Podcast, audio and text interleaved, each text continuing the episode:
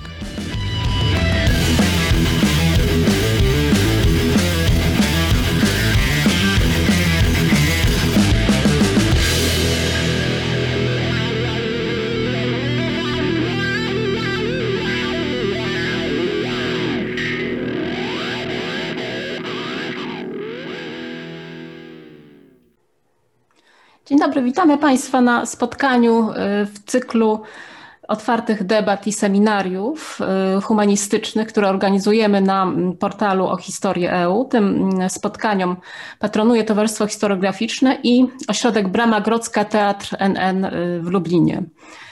Dzisiaj porozmawiamy o uniwersytecie i to spotkanie inauguruje cykl, który planujemy zorganizować wokół tego tematu.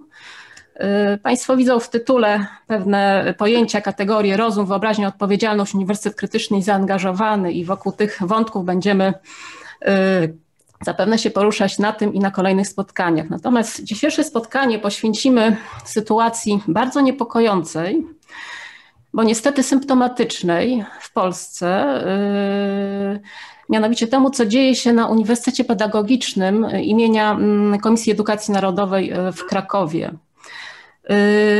Zapewne poruszymy też wątki kontekstowe, a więc nazwijmy to politykę, sprawy związane z polityką naukową w Polsce obecnie i kwestie dotyczące poczynań obecnego ministra edukacji i nauki, ministra Czarnka.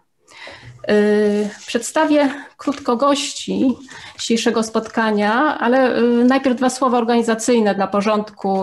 Zapraszamy do zadawania pytań i wpisywania komentarzy na czacie. Pytania będziemy odczytywać na bieżąco, a więc proszę się nie krępować, proszę być przygotowanym. Pan profesor Jacek Chrobaczyński jest historykiem, w, tutaj w obszarze, w obszarze badań nauczania koncentruje się na najnowszej historii Polski ze szczególnym uwzględnieniem okresu drugiej wojny światowej, okupacji niemieckiej oraz sowieckiej. Zajmuje się również historią regionalną i lokalną, historią dwudziestowiecznego Krakowa, dziejami wojennego i konspiracyjnego szkolnictwa polskiego w latach tysiąc dziewięćset trzydziesty dziewięć do czterdziestego piątego. Bada podstawy, postawy i zachowania społeczeństwa w kontekście codzienności i prywatności, także stosunki polsko-żydowskie i badania nad Holokaustem. Zajmuje się również biografistyką, socjo- i psychohistorią, antropologią historyczną. Jest współpracownikiem Państwowego Muzeum Auschwitz-Birkenau w Oświęcimiu. Współpracował także z Instytutem Pamięci Narodowej. Jeżeli chodzi o afiliację, profesor Chrobaczyński jest kierownikiem Katedry Historii Najnowszej w Instytucie Historii i Archiwistyki na Uniwersytecie Pedagogicznym w Krakowie. I teraz sprostowanie właśnie do kiedy, panie profesorze? Mhm. Byłym kierownikiem. Niestety profesora wśród wielu innych badaczy, uczonych i nau nauczycieli akademickich dotyka redukcja pracowników. Oficjalny powód, wiek emerytalny i tak zwany program naprawczy, różnie również nazywany i mylnie nazywany, ale o tym będziemy właśnie mówić. Także de jure profesor jest jeszcze pracownikiem do września bieżącego roku, do końca września bieżącego roku, pracownikiem uczelni. Powiemy, z jakimi problemami, także jeżeli chodzi o studentów, zwłaszcza jeżeli chodzi o studentów, doktorantów, to się wiąże. Pan profesor Tadeusz Gadacz jest filozofem, religioznawcą, historykiem filozofii współczesnej, etykiem. Jest również współtwórcą i wieloletnim pracownikiem Instytutu Filozofii i Socjologii na Uniwersytecie Pedagogicznym. Obecnie pełni funkcję kierownika Katedry Filozofii w Kolegium Civitas w Warszawie. Jest również pracownikiem naukowym na Wydziale Humanistycznym Akademii Górniczo-Hutniczej imienia Stanisława Staszica w Krakowie w Katedrze Badań nad Kulturą i Badań Ery Cyfrowej. Jest prezesem Polskiego Towarzystwa Etycznego. Wspomnę też, że wykładał na Uniwersytecie Hebrajskim w Jerozolimie i na Uniwersytecie w Louvain-la-Neuve. Od dwa tysiące dziewiętnastego roku jest również radnym Sejmiku Województwa Małopolskiego. Profesor Janusz Majcherek, filozof, socjolog, do dzisiaj zdaje się formalnie, dyrektor Instytutu Filozofii i Socjologii Uniwersytetu Pedagogicznego. Dokładnie dzisiaj ostatni, Dokładnie dzisiaj mojej, ostatni dzień mojej tak. dopełnienia tej funkcji. Tak jest. Jest kierownikiem Katedry Socjologii i Kultury. Czy to jest podobna sytuacja jak u profesora Chrobaczyńskiego? Tak, z tego stanowiska mnie nie odwoływano. Jeszcze nie odwołano. Do trzydziestego września jestem jeszcze wciąż pracownikiem tak. Uniwersytetu i Instytutu, w związku z tym być może to oznacza, że wciąż jestem kierownikiem Katedry Socjologii i Kultury. Rozumiem. Jeżeli chodzi o obszary badań i nauczania, filozofia, socjologia kultury, filozofia polityczna i społeczna, jeżeli chodzi o zajęcia dydaktyczne, które pan profesor prowadził w ostatnich latach, warto o tym wspomnieć. Dla socjologów wykłada filozofię, dla historyków antropologię kulturową, dla socjologów i studentów podyplomowych system społeczno-polityczny trzeciej Rzeczpospolitej. Seminarium magisterskie w obszarze socjologii kultury, socjologii polityki i socjologii moralności. Na początku jeszcze wspomnę, że profesor Gadacz i profesor Chrobaczyński są czynnymi użytkownikami mediów społecznościowych, mają swoje konta na Facebooku i zresztą dzięki ich wpisom mniej więcej może być, możemy być na bieżąco w odniesieniu do sytuacji na Uniwersytecie Pedagogicznym. No, profesor Majcherek przygląda się mediom społecznościowym, jak rozumiem, z pewnego dystansu. Dla socjologa to lepsza perspektywa, tak? Chyba tak, chyba tak. Ale Jasne. Jeszcze pozwoli pani, dodam jedną dla mnie niezwykle ważną rzecz w tym towarzystwie. Otóż w dziewięćdziesiątym bodaj ósmym roku odbywał się kolejny zjazd historyków polskich. I wtedy opublikowałem w dzienniku Rzeczpospolita, z którym wówczas regularnie współpracowałem, duży, sążnisty tekst pod tytułem Poprawka z historii. Tekst rewizjonistyczny, no nie będę go teraz streszczał, można jeszcze go chyba tam gdzieś w archiwach Rzeczpospolitej odnaleźć. I uwaga, tekst ten został w tymże samym roku uznany za najlepszy tekst publicystyczny w konkursie Grand Press organizowanym przez, przez miesięcznik branżowy Press. A więc mam też pewną legitymację, żeby występować pośród historyków i w dostojnym gronie historyków. Super, wspaniała legitymacja i dziękuję za to przypomnienie, bardzo przydatne, z całą pewnością ja też sobie poszukam tego tekstu. Dobrze.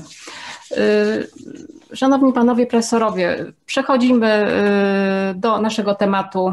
Pytanie krótkie, sytuacja na Uniwersytecie Pedagogicznym, co się właściwie dzieje i dlaczego się dzieje? Ja bym proponowała w ten sposób, najpierw zacznijmy od ogólniejszego spojrzenia może historyka, profesora Chrobaczyńskiego, chodzi o cały uniwersytet, a później podejrzewam, że skupimy się na Instytucie Filozofii i Socjologii, bo tutaj te zmiany, nazwijmy to tak, dotykają ten instytut w szczególności. Mam takie wrażenie z lektury, także w mediach. Więc zapraszam, pan profesor Jacek Chrobaczyński.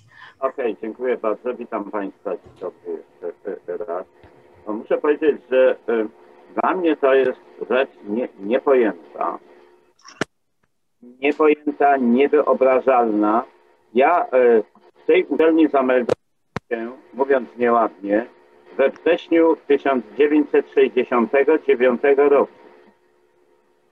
I we wrześniu tego żegnam się z tą uczelnią. Mam więc sporą perspektywę. Znalazłem się w tej uczelni zupełnie przypadkowo, ponieważ no tak jak wielu nie dostałem się na prawo i trzeba było coś zacząć studiować. I wydawało mi się, że to na krótko, ale okazało się, że na dłużej. Przeszedłem całą drogę awansową w tym e, uniwersytecie. E, łącznie z funkcjami e, dziekańskimi, prorektorskimi i tak dalej. A nawet napisałem e, fragment monografii tej uczelni, ponieważ to jest uczelnia szczególna, e, wyrazista, szczególnie w tym początkowym okresie. Przypomnę, że wyższe szkoły pedagogiczne powstały w związku z nową sytuacją e, rodzącego się e, P R L u, no i miały zrównoważyć kształcenie na odpowiednim, a, a, a, w odpowiedniej formie e, uniwersyteckie e, e, kształcenie, no co oznaczało pewną barwę, kolor e, i tak dalej, i tak dalej, ale to jest uczelnia, która w ciągu siedemdziesięciu pięciu lat jednak jednak osiągnęła pewien pułap liczony tym, co w nauce jest fundamentalne. To znaczy uprawnieniami doktoryzowania, habilitowania, e, e, profesura i tak dalej, i tak dalej. I mocno chciałbym podkreślić kontekst e, Uniwersytetu Jagiellońskiego, ponieważ w początkowym okresie te relacje były dość skomplikowane, bym powiedział. Obecności uniwersyteckiej Tej, w tej uczelni, dopóki to pierwsze pokolenie się nie, nie sprawdziło, nie przygotowało, nie osiągnęło stopni naukowych. Ale moje pokolenie osiągnęło coś, co bardzo mnie cieszy. Otóż to pokolenie, ja jestem równolatkiem z Andrzejem Falbą, a myśmy się zbliżyli w sensie merytorycznym, intelektualnym, e, powiedziałbym równościowym. To niezwykle istotna e, rzecz, nie tylko dla Instytutu Historii, no, generalnie dla e, części kierunków. Robimy różne rzeczy, wspólne rzeczy e, i to jest nie, niewątpliwy e, sukces. Natomiast to, co się stało, czy to, co się dzieje, bo my mamy sytuację dynamiczną, mnie osobiście przeraża. Ja ostatni raz w uczelni byłem dokładnie jedenastego marca ubiegłego roku, kiedy zaczynała się pandemia, nie pojawiłem się na uczelni, poza online. Problem polega na tym, że od pierwszego września mamy nową ekipę rządzącą, nowego rektora, polonistę, nie pierwszego zresztą na tym stanowisku. E, mamy e, nowy Senat, e, mamy też nowość w związku z e, reformą e, pana Gowina, czyli jak to nasz pan kanclerz mówi, radę nadzorczą i kiedy mu tłumaczy korporacja, że to jest zupełnie coś innego. E, no i zaczęły się rzeczy nie, nie, niebywałe, bym powiedział. Janusz, pan profesor Majcherek doświadcza tego w takiej, powiedziałbym, perspektywie dyrektora Instytutu, który został no, wyrazisty. Mnie się przytrafiła inna rzecz. Ja oczywiście Pamiętam o swoim peselu, czasem do niego zaglądam, ale e, sporo osób mówi, lepiej nie zaglądać, bo się ma spokojniejsze, e, spokojniejsze nerwy. E, I e, dostałem pocztą e, zawiadomienie od pana rektora, który mnie zawiadamiał, że zmienia moje dotychczasowe zatrudnienie na czas nieokreślony, typowe, e, na czas w trzymiesięcznym wypowiedzeniu do końca września tego roku. Mnie to trochę ścięło z nóg, muszę powiedzieć, ponieważ ja zdawałem sobie sprawę, że ten transfer wiekowy jest w uczelni istotny, ale wydawało mi się, że to powinno zupełnie inaczej wyglądać, tym bardziej, że co roku rozmawiałem z dyrekcją Instytutu, czy jest, są ze mnie zadowoleni, czy mogę to robić. To są problemy, które za chwilę będą wybuchać. Otwarte nowe przewody doktorskie, procedury habilitacyjne, w których uczestniczę i tak dalej, i tak dalej. I gdybym miał to ocenić, a też aktywnie opisuję te rzeczy czasem na wspomnianym Facebooku, ja myślę, że można by powiedzieć tak, nasz nowy rektor nie dorósł do pierwszej togi w uczelni. Nie dorósł, bo ta pierwsza toga to nie jest tylko inny Senatu. Zresztą e, za mojego prorektorowania ta uczelnia dopiero dorobiła się tu. Dopiero wtedy, na początku lat dziewięćdziesiątych. Otóż to jest pie, pierwsza, e, pierwsza rzecz. E, druga rzecz jest następująca. Otóż otoczenie pana rektora jest otoczeniem myślącym kategoriami właśnie tej formuły korpo. Tak jakbyśmy produkowali guziki i tak dalej. Tu w tym gronie nie trzeba tłumaczyć, a czym jest uniwersytet? No to akademia, to Tadeusz znacznie lepiej a, to e, e, rozpoznaje. Co to jest, przepraszam za romantyczne uniesienie, a, no świątynia nauki, która na podstawie badań kształci a, nowe, e, nowe pokolenia. Więc to takie uderzenie obuchem, to wypędzenie, bo ja uważam, że rektor mnie wypędził, a nie e, zwolnił. E, to jest grupa także jego nauczycieli z jego macierzystego Instytutu Polonistyki, e, którzy prowadzili go z doktoratem, z habilitacją, później z profesurą. E, I to jest e, ostatnia a, rzecz, która mnie naprawdę bardzo boli. Arogancja. E, Janusz doda strach, ale strach jest konsekwencją a, tych pierwszych poczynań. Wystarczyło cztery miesiące, żeby wybuchła w uczelni wojna domowa. De facto wojna domowa. Wojna strachu, wojna zniszczenia, braku zaufania i podziałów wewnętrznych. Będą odbudowywane przez lata. Ja przyszedłem na uczelnię po marcu sześćdziesiątego ósmego roku. Nie jestem pokoleniem marcowym. Widziałem to to tę obecność marcowych docentów, a e, w strukturze uczelni, ile lat trwa a, wychodzenie i porządkowanie. E, nauka nie znosi e, skrótu, a e, skoro nie znosi, to tym bardziej władza powinna, władza uczelniana powinna mieć z tego pełną a, e, świadomość.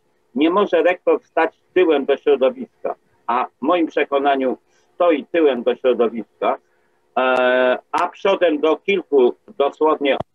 Ja pomijam tych, którzy lojalnie się tam zachowują, piszą listy pochwalne i tak dalej, i tak dalej. To tyle na początek, jeżeli można.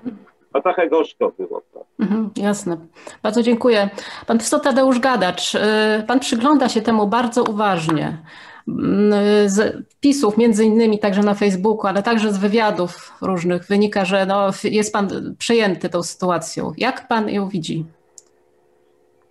Jestem przejęty z wielu powodów. Przede wszystkim osobistego, ponieważ razem z profesorem Majcherkiem budowaliśmy ten instytut w zasadzie od podstaw. Ja byłem dyrektorem dwie kadencje, osiem lat pracy poświęciłem na przejście od sytuacji, w której Instytut miał tylko uprawnienia licencjackie, do sytuacji, w której Uzyskaliśmy uprawnienia doktorskie, uzyskaliśmy najwyższą ocenę jako instytut. Moja ostatnia doktorantka, która się obroniła właśnie w Instytucie Filozofii, Monika Adamczyk, napisała doktorat po niemiecku, otrzymała najlepsze stypendia, pracowała kilka lat w archiwach Husserla w Niemczech, gdzie badała rękopisy i prawdopodobnie za dwa lata zostanie dyrektorem archiwum Edyty Stein w Niemczech, w Kolonii, co pokazuje poziom jej wykształcenia, prawda? Także europejski poziom wykształcenia, skoro tego rodzaju jej stanowisko się proponuje i jej publikacje tak są, byśmy powiedział, oceniane. I teraz to się po prostu wszystko niszczy, mówiąc krótko. Ja tam sprowadziłem wybitnych profesorów, wybitnych młodych ludzi. Między innymi pracuję w Instytucie Tłumaczy Uczty Platona z Greki, który organizuje co roku ogólnopolskie akademie platońskie dla doktorantów. Tam pracuje młodszy kolega, który za swoją książkę doktorską otrzymał nagrodę imienia księdza Tischnera, bardzo prestiżową, prawda? Sam dramatycznie postanowił się w jakiś sposób złączyć z kolegami, którzy odchodzą i chce zrezygnować, być może już sam zrezygnował z pracy w Instytucie. Pomimo Dodam, tego, pan, pan Miłosz Puczydłowski, to była głośna książka, tak, tak, jest, tak. Religia i sekularyzm, współczesny spór o sekularyzacji z dwa tysiące siedemnastego roku, bardzo dobra książka. Jest jednym z najlepszych mhm. dydaktyków w Instytucie. Mhm. Nie chcę używać wielkich słów, ale w moim przekonaniu to jest postawa człowieka, która przypomina mi Sokratesa, prawda, który jest pryncypialny w stosunku do zasad i tych zasad się trzyma. I można by długo jeszcze mówić o tym i widzę, jak to, to nasze dzieło, ta nasza praca ulega zniszczeniu. Janusz w większym stopniu budował tą część socjologiczną, ja bardziej filozoficzną. Ale także moje zaangażowanie wynika z faktu, że od wielu, wielu lat staram się bronić idei klasycznego uniwersytetu. Dużo o tym piszę.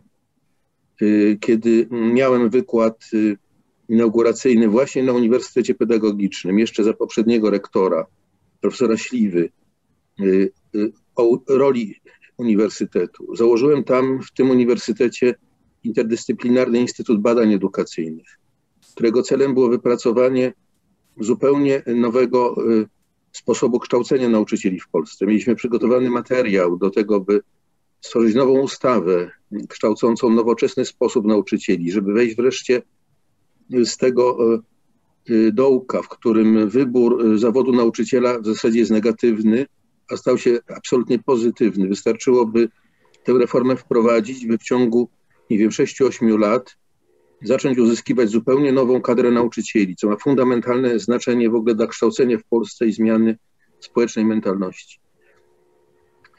I to niestety wszystko za sobą zostawiłem, a przyznam, że zostawiłem szczęśliwie, bo gdybym dalej tam pracował, a ja jestem w tym samym wieku co Janusz Majcherek, to prawdopodobnie byłbym już zwolniony. Wtedy właśnie jako pracownikowi tegoż instytutu Ministerstwo Kultury zaproponowało mi wykład zamykający Kongres Kultury w Krakowie, Kultury Polskiej. Uczestniczyłem w, kultu- w Kongresie Kultury Akademickiej. I nie toleruję, nie mogę tolerować tego, o czym mówił Jacek, mianowicie uniwersytet nie może być korporacją. My nie możemy produkować slotów. Uniwersytet był i musi być przestrzenią wolności i zaufania. Kiedyś, gdy miałem wykład inauguracyjny z humanistyki na Uniwersytecie w Szczecinie, pozwoliłem sobie na taki żart, w którym stwierdziłem, że gdybym dzisiaj miał w swoim instytucie Immanuela Kanta, to musiałbym co cztery lata dać mu negatywną ocenę, ponieważ po objęciu katedry logiki i metafizyki na Uniwersytecie w Królewcu przez jedenaście lat nie przyniósł żadnych punktów uczelni, niczego nie opublikował. Po jedenastu latach pojawiła się krytyka czystego rozumu. I nikomu nie przyszło do głowy wtedy, żeby uczonego profesora zwalniać, dlatego że on nie produkuje. Zwróćmy uwagę, że to technokratyczne podejście do uczelni, które reprezentuje pan kanclerz, związane jest z faktem, że można wymienić także ekonomicznie jednego profesora na czterech doktorów.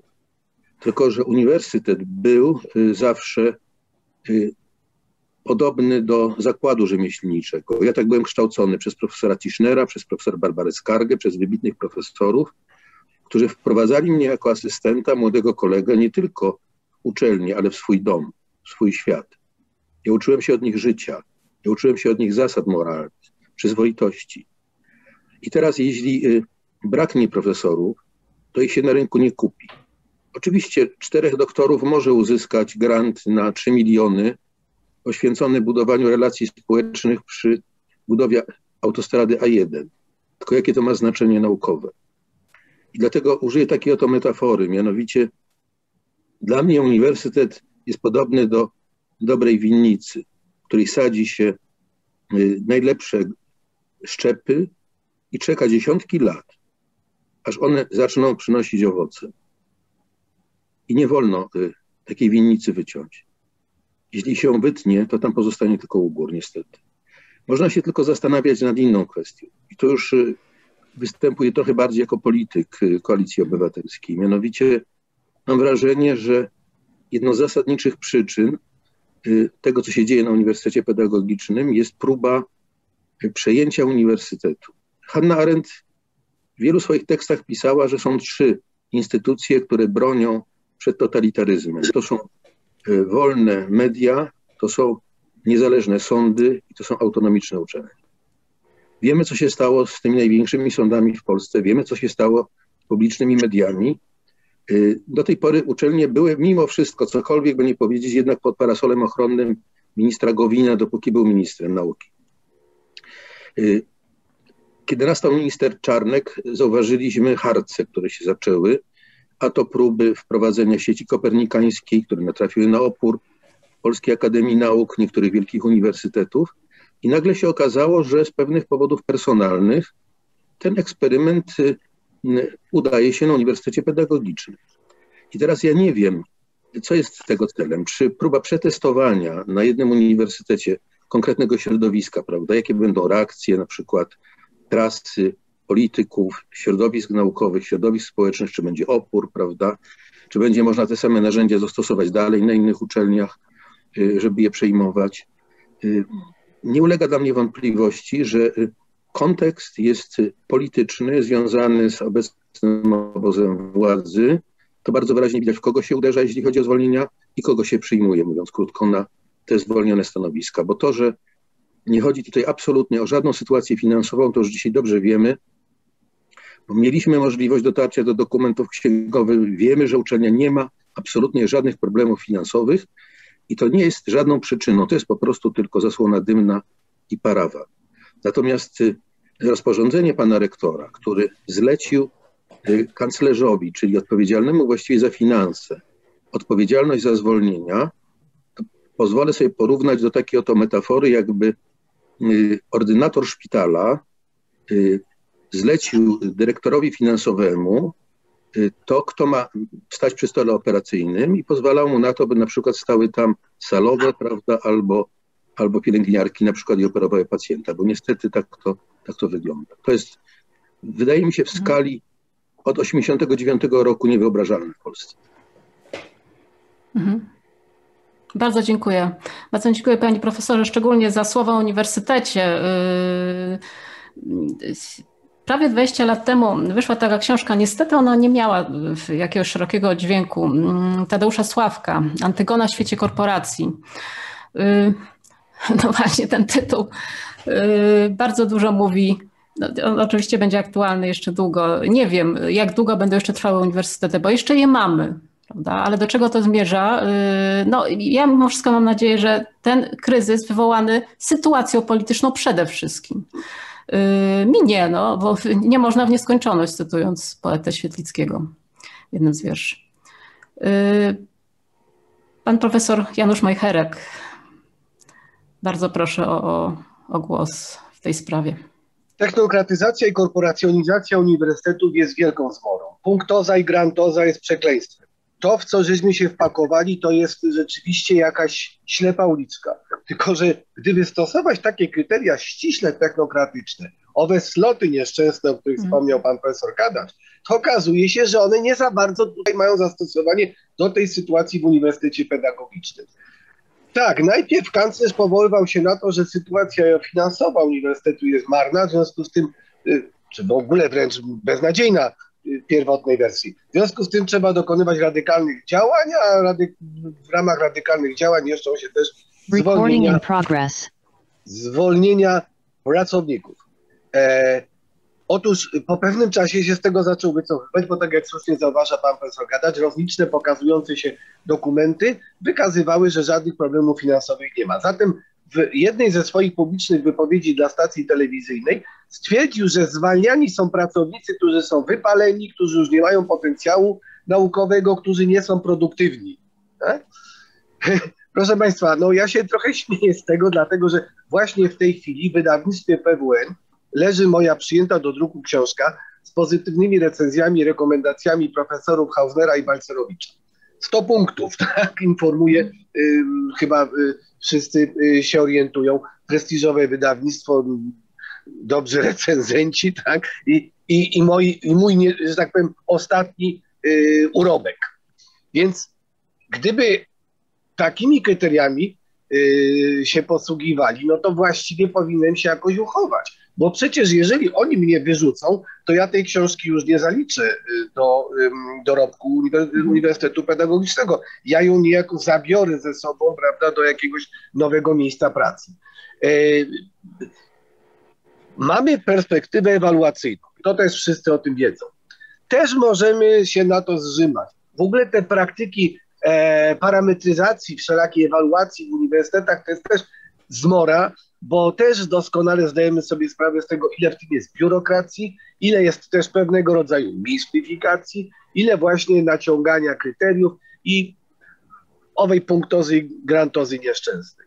No ale jeżeli nawet już tak jest, to proszę państwa, ośmiu profesorów uczelnianych i tytularnych zwalnianych jest z Instytutu Filozofii i Socjologii. To jest jedna trzecia całej profesury instytutowej. To jest jedna trzecia całej profesury. W Instytucie Filozofii i Socjologii było dotychczas sześciu profesorów tytularnych. Zwalnianych jest czterech. No przecież to, to jest właśnie uderzenie w ten potencjał naukowy, w ten potencjał ewaluacyjny, no, w cały ten potencjał i zasób kadrowy, który przysparzał instytutowi i uniwersytetowi no, tych nieszczęsnych punktów, tej Tych, tych, tych grantów, prawda? Przecież y, podali do zwolnienia człowieka, który realizuje, y, profesora, który realizuje bardzo poważny grant związany z tłumaczeniami Kierkegaarda. Y, i, Chodzi o profesora Antoniego Szweda, prawda? Tak jest, tak jest. Mhm. I z tego grantu uczelnia ma realne zyski, bo, bo ma odpis, prawda?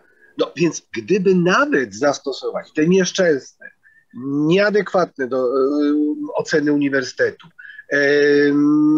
błędne kryteria technokratyczno-korporacjonistyczne, to decyzje podejmowane przez władze Uniwersytetu Pedagogicznego są z tego punktu widzenia błędne. Natomiast pytanie, po co im to robią? Niektórzy mnie przestrzegają z moich znajomych, ty nie polityzuj tej, tej historii, nie, nie nakładaj na to politycznych kryteriów. Okej, okay, mogę się powstrzymywać i, i, i nie powtarzać na przykład, że um, przez dwa lata uprawiana w Uniwersytecie Pedagogicznym kampania propagandowa realizowana przez szefa lokalnej Solidarności, e, uczelnianej Solidarności pod hasłem U P w ruinie, no może innymi słowy, ale mniej więcej w tym stylu, no to jest prosty analogon pewnej sytuacji politycznej w Polsce, prawda? To, że pojawia się tam Ryszard Pelecki, jego kolega, no to to jest jakaś afiliacja polityczna. To, że kanclerz pośród rozmaitych działań, jakie w ramach owej radykalnej restrukturyzacji trzeba rzekomo przeprowadzić, wymienia odebranie doktoratu honorowego Adamowi Michnikowi, no to też chyba ma jakąś wymowę polityczną. Ale o dobra, ja się mogę od tego powstrzymywać. Ja mogę uznać, że tu nie ma polityki, że tu jest po prostu sitwa. No to nie wiem, co gorsze. No bo jeżeli to polega na tym, że sitwa towarzysko e, rodzinna wyrzuca jednych ludzi po to, żeby tam osadzić swoich, no to czy ja wiem, czy to jest, czy to jest mniej, czy bardziej kompromitujące niż wtedy, gdybyśmy przyjęli, że to jest po prostu polityczna dintoira. Nie wiem zatem, co jest gorsze. Nie wiem, czy opanowanie uniwersytetu przez totumfackich Czarnka, przez różnych yy, zwolenników opcji narodowo-katolickiej, yy, patriotyczno-wyklętej, tak?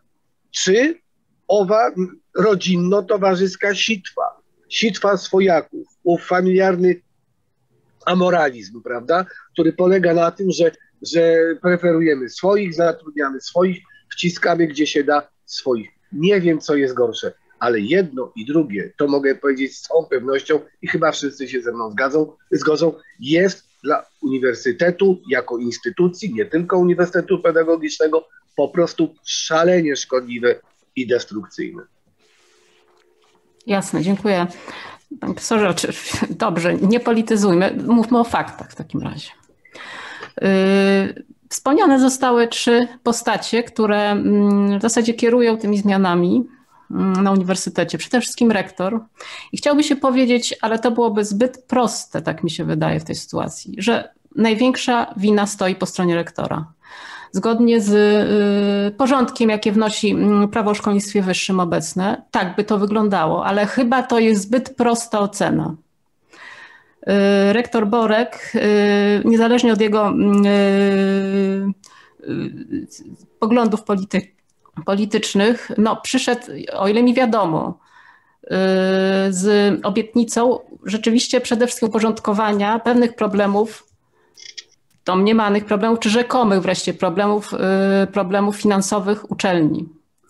Po interpelacjach posłów, po pytaniach do rektora, przede wszystkim posłów lewicy, między innymi Macieja Gduli, Gduli, tak. tak, Macieja Gduli yy, i, i jeszcze, wspomnę jeszcze o jednym nazwisku, pa, pani Darii Gosek-Popiołek yy, i ich ustaleniach, że dwa tysiące dwudziesty rok jest już całkiem stabilny. Można przedstawiać twarde liczby, rosnące aktywy, papiery wartościowe, o sześć milionów złotych względem dwa tysiące dziewiętnastego. O dwadzieścia dziewięć milionów złotych środki pieniężne w porównaniu z poprzednim rokiem. Zysk działalności operacyjnej o dziewięć milionów złotych. W tym momencie długotrwałe zobowiązania finansowe, więc te nieszczęsne składki zusowskie, jak się domyślam, mają wynosić jedynie siedem tysięcy złotych. To są ustalenia twarde. Pytanie było do rektora w takim razie, jaki jest powód zwalniania naukowców? Jeszcze w kontekście no, tego algorytmu Gowina, prawda, czyli yy, liczby studentów. To przepraszam, jeżeli, hmm? jeżeli wolno, to jeszcze jedna uwaga a propos tej sytuacji finansowej. Ponieważ zgodnie z wymogiem ustawowym rok w rok przygotowywany jest zewnętrzny audyt przez firmę Oczywiście. audytorską. I wyniki, raport z tego audytu miał być ogłoszony dwudziestego siódmego maja i na ten dzień Rada Uczelni zwołała swoje posiedzenie, żeby móc na gorąco i na bieżąco ten audyt skomentować, podsumować, ustosunkować się do niego.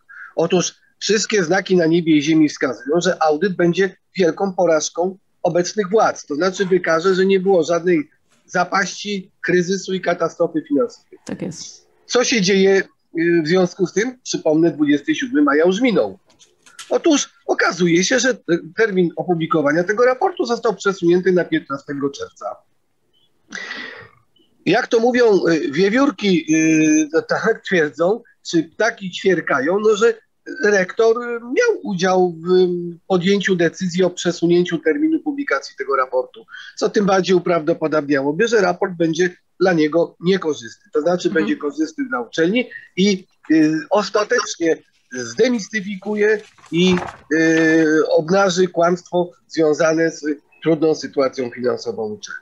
To jeszcze tylko a propos uzupełnienia tego rzekomo podstawowego powodu tych działań, które są w uczelni podejmowane, czyli trudnej rzekomo sytuacji finansowej. Tak jest. Też jeszcze tutaj dopowiadając, w kontekście ważnej interpelacji posła Markasowy z P O, który po prostu wystosował pytanie do Ministerstwa Edukacji. Czy rzeczywiście uniwersytet jest objęty programem naprawczym tak zwanym? Trzeba spełnić pewne kryteria. To jest to dwadzieścia procent strat które dotyczą dotacji pomocowych z ministerstwa, natomiast tego kryterium uniwersytet nie spełnia. Tego kryterium uniwersytet nie spełnia, natomiast wasz kanclerz swój program restrukturyzacyjny właśnie nazwał w ten sposób, popełniając na pewno świadomie manipulację. Oczywiście ministerstwo odpowiedziało wprost, odpowiedziało prawdziwie. Nie ma żadnego programu naprawczego ze strony ministerstwa skierowanego do uniwersytetu. A więc ten powód redukcji zatrudnienia odpada znowu, prawda? To jest fakt. Jeżeli można, mogę? Mhm. Ja doświadczyłem tego w trakcie kampanii wyborczej, ponieważ w związku z reformą pana Gowina, ja w pewnym momencie po wejściu tej reformy stałem się w części niepełnosprawny naukowo. Otóż zasiadałem w różnych gremiach, prowadziłem doktoraty, habilitacje, recenzje, ale nie mogłem głosować, nie mogłem wybierać, ponieważ wiek w związku z decyzjami to widział, ale mówiąc nieładnie, robiłem trochę, przepraszam za e, slang, za arcybiskupa rezydenta, to znaczy proces zebrania jako najstarszy senior, prawda, i tak dalej. I miałem okazję w sensie, powiedziałbym, merytorycznym przysłuchiwać się całej kampanii, nie będąc zaangażowany, bo każdy, kto rzuca głos za rektorem, jakoś jest zaangażowany. Interesowała mnie bardziej E, e, sytuacja i konteksty kandydatów i tak dalej, i tak dalej. Otóż to nie były dobre wybory, ponieważ ta dyscyplina, e, kandydaci i tak dalej, i tak dalej, ale rektor Borek, który pełnił funkcję wtedy szefa dyscypliny e, on, e, wszystkich, że uniwersytet jest pewną świętością, że uniwersytet wymaga oczywiście pewnych zmian, ale stabilizacja, to o czym mówił Tadeusz, to znaczy ta relacja, którą każdy z nas doświadczył, mistrz uczeń, to przechodzenie przez dziesiątki lat przez swojego mistrza, który otwierał drzwi jedne, drugie, trzecie, pokazywał, to jest mój współpracownik, to jest mój uczeń, e, przyjmijcie go. Ja miałem to, że poruszałem się po kręgu Polskiej Akademii Nauk od profesora Długoborskiego przez Madajczyka, Szarotę i, e, e, e, i innych. I problem polega na tym, że pierwszego września, kiedy nowa ekipa podjęła swoje działania, myśmy zostali w potworny sposób zaskoczeni drastycznymi działaniami, które nie stały w kampanii wyborczej. Rektor nie mówił, wyrzucę ośmiu u Janusza. Rektor nie mówił, zrobię porządek ze swoimi profesorami, którzy mnie prowadzili w polonistyce. Przecież z polonistyki wywodziło się przed nim trzech rektorów. Rektor Danek, rektor Paron e, i rektor Uryga. Tam on wzrastał w środowisku, w którym a, z jednej strony a, Instytut Filologii Polskiej, najmocniejszym instytutem naukowym, w którym dojrzewały różne rzeczy, skąd się także wywodził minister Paron, był przez ministrem chyba w rządzie Rakowskiego, to Janusz mnie poprawi, jak się pomylił, edukacji. I my, mówię o grupie, która się tym interesuje, jesteśmy zaskakiwani dokumentami, które później usilnie weryfikujemy, prosimy, analizujemy i co się okazuje, że na końcu, tak jak ja, na końcu jest dwuja dla rektora, dwuja dla kanclerza, a może nawet z wykrzyknikiem, ponieważ dokumenty fundamentalne, o których mówiła Ewa i które są wyłożone czarno na białym, pokazują, że przez dwa lata trwała potworna kampania pewnego pana związkowca przeciwko poprzedniemu rektorowi. Chciałbym zapytać... Profesorowi Karolczak, Karolczakowi, tak? Kazimierzowi Karolczakowi, tak. Mhm. został wyrzucony natychmiast, nawet do siedemdziesiątki nie dobije i też drogą pocztową, bo on mieszka w Krośnienku tym na Dunaju. Otóż chciałbym stanąć twarzą w twarz z rektorem Borkiem i zapytać go, jak pan rektor powiesi pod koniec kadencji, takiej czy innej, swój portret obok portretu Karola w sali senackiej. Przecież to, co się działo w poczcie wewnątrzuczelnianej, to prześladowanie Karolczaka. To, co zresztą później wyszło po posiedzeniu, dokumenty, które e, w której poradzie e, e, uczelni, e, kiedy profesor Przewinda napisał dramatyczny a, wprost, e, e, e, e, list, który się e, e, e, e, rozszedł. E, otóż e, ja uważam, że z jednej strony oczywiście rektor Borek jest w jakimś stopniu zasadniczym, fundamentalnym, odpowiedzialnym, bo Gowin dał mu władzę i osłabił pola typowe uniwersyteckie, takie jak i Rada. Senat i Rada, tak. Mhm. Przesunął akcent na rektora. Problem polega na tym, że rektor musi mieć świadomość tego, to o czym mówiłem, świadomość odpowiedzialności. Przecież u nas jest siedemnaście tysięcy studentów, tysiąc pięćset pracowników. To jest potężne. Mhm. To są specyficznie zorganizowane grupy badawcze, przekrojowe, awansowe grupy przecież, naukowe, finansowe także, bo badania wymagają.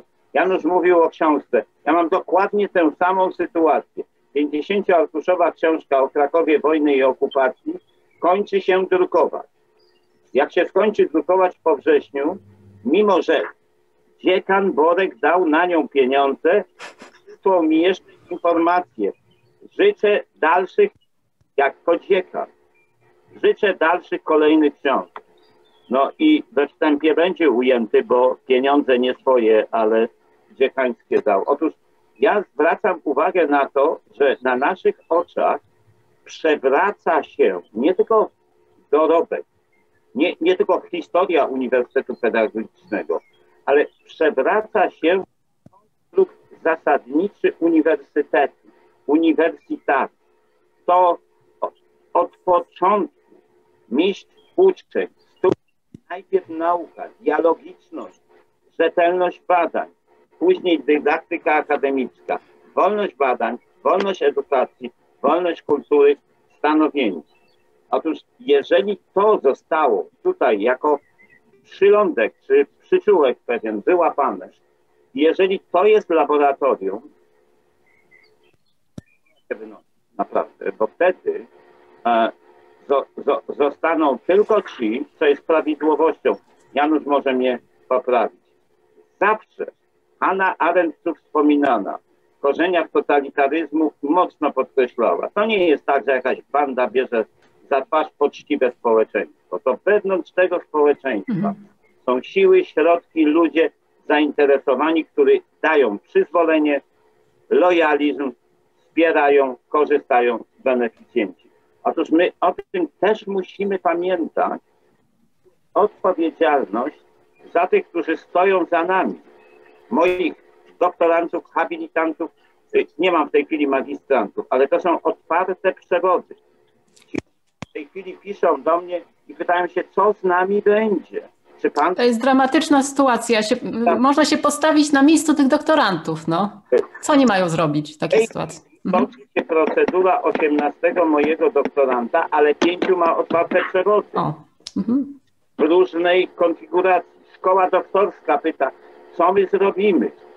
W jaki sposób będziemy realizować te rzeczy? Ja mam doktorantów z Państwowego Muzeum Auschwitz-Birkenau, bo mamy umowę w kształceniu a, a, części tych, e, tych mhm. osób. To samo. Dyrektor pyta, no, czy umowa obowiązuje, czy proces, czy to będzie bezpieczne e, e, e, e, dla nich. Nawet recenzenci, moi przyjaciele pytają, no dobrze, jak ciebie tam nie będzie, nie będziesz miał uprawnień, to my co mamy tam e, e, e, robić? Bo przecież komisje pracują, wyznaczają te, e, e, te pola. W związku z tym to, to jest sytuacja wielowektorowa i niezwykle skomplikowana, bo ona się dokonuje na żywym organizmie. Ostatnim ogniwem będzie dramat e, zapisów na pierwszy rok studiów. Nie wierzę w to, że matka, ojciec nie ostrzegą. Chłopcze, córko, nie idź tam. Oni nie potrafią funkcjonować jako... Oni się tam biją między sobą. Tam jest nieodpowiedzialny rektor. Tam są rzeczy, które są niegodne uniwersytetu. Popatrz, co się dzieje w mediach. Przecież dzień w dzień uniwersytet jest na pierwszej linii. Jak nie frontu, to jakieś bijatyki, jakieś nazwisk i tak dalej, i tak dalej. Jedno jest społecznością przerażoną. Przerażoną. Ponieważ ja się nie dziwię młodym ludziom. Będę pracował, nie będę. Powiem słowo więcej, co to będzie. No to jest przystosowanie. Każdy socjolog to wie, że przystosowanie się do trudnej sytuacji i walka z tą sytuacją to nie są a, symetryczne rzeczy. Większość inaczej się a, zachowuje. Muszę powiedzieć, że mnie to przeraża. I jeszcze jedno. Zobaczyłem Janusza stojącego na schodach uniwersytetu ze łzami w oczach, bo muszę powiedzieć, że mnie szlak trafił. Przepraszam bardzo. Ale to było... Chłopaki nie płaczą, ale miałem dosyć. Zaczął trzydzieści pięć lat, poświęciłem temu uniwersytetowi. I, i te łzy zostaną ze mną na zawsze. Mhm. Można ewentualnie jeszcze? Oczywiście, panie profesorze, tak, bardzo proszę. Ja myślę, że też należałoby zwrócić uwagę na coś, o czym Jacek przed chwilą wspomniał, mianowicie na naruszenie etosu uniwersytetu i to wielowymiarowe naruszenie, dlatego że no, uniwersytet był zawsze miejscem wspólnoty raczej, prawda? Hierarchia odgrywała tylko rolę w sensie naukowym, pozycji naukowej. Natomiast ja zawsze postrzegałem to miejsce jako, jako miejsce dialogu i teraz, jeśli rzeczywiście byłaby taka sytuacja, że gdybym był rektorem i widział, że są problemy ekonomiczne, to pierwsze, co bym zrobił, dokonałbym audytu, rozpoznałbym przyczyny tych, tych kryzysów ekonomicznych i jak najszerzej prowadziłbym konsultacje z wszystkimi dyrektorami instytutów, dziekanami, profesorami, prawda, po to, by tę sytuację uzdrowić, przede wszystkim uczciwie wyłożyć karty na stół, powiedzieć jak jest. Natomiast tutaj rektor się od razu od samego początku ustawił w radykalnej opozycji wobec większości pracowników uniwersytetu. Prawda? Otoczył się grupą, która go wspiera, na zasadzie bym powiedział wojny, a nie, a nie rozmowy.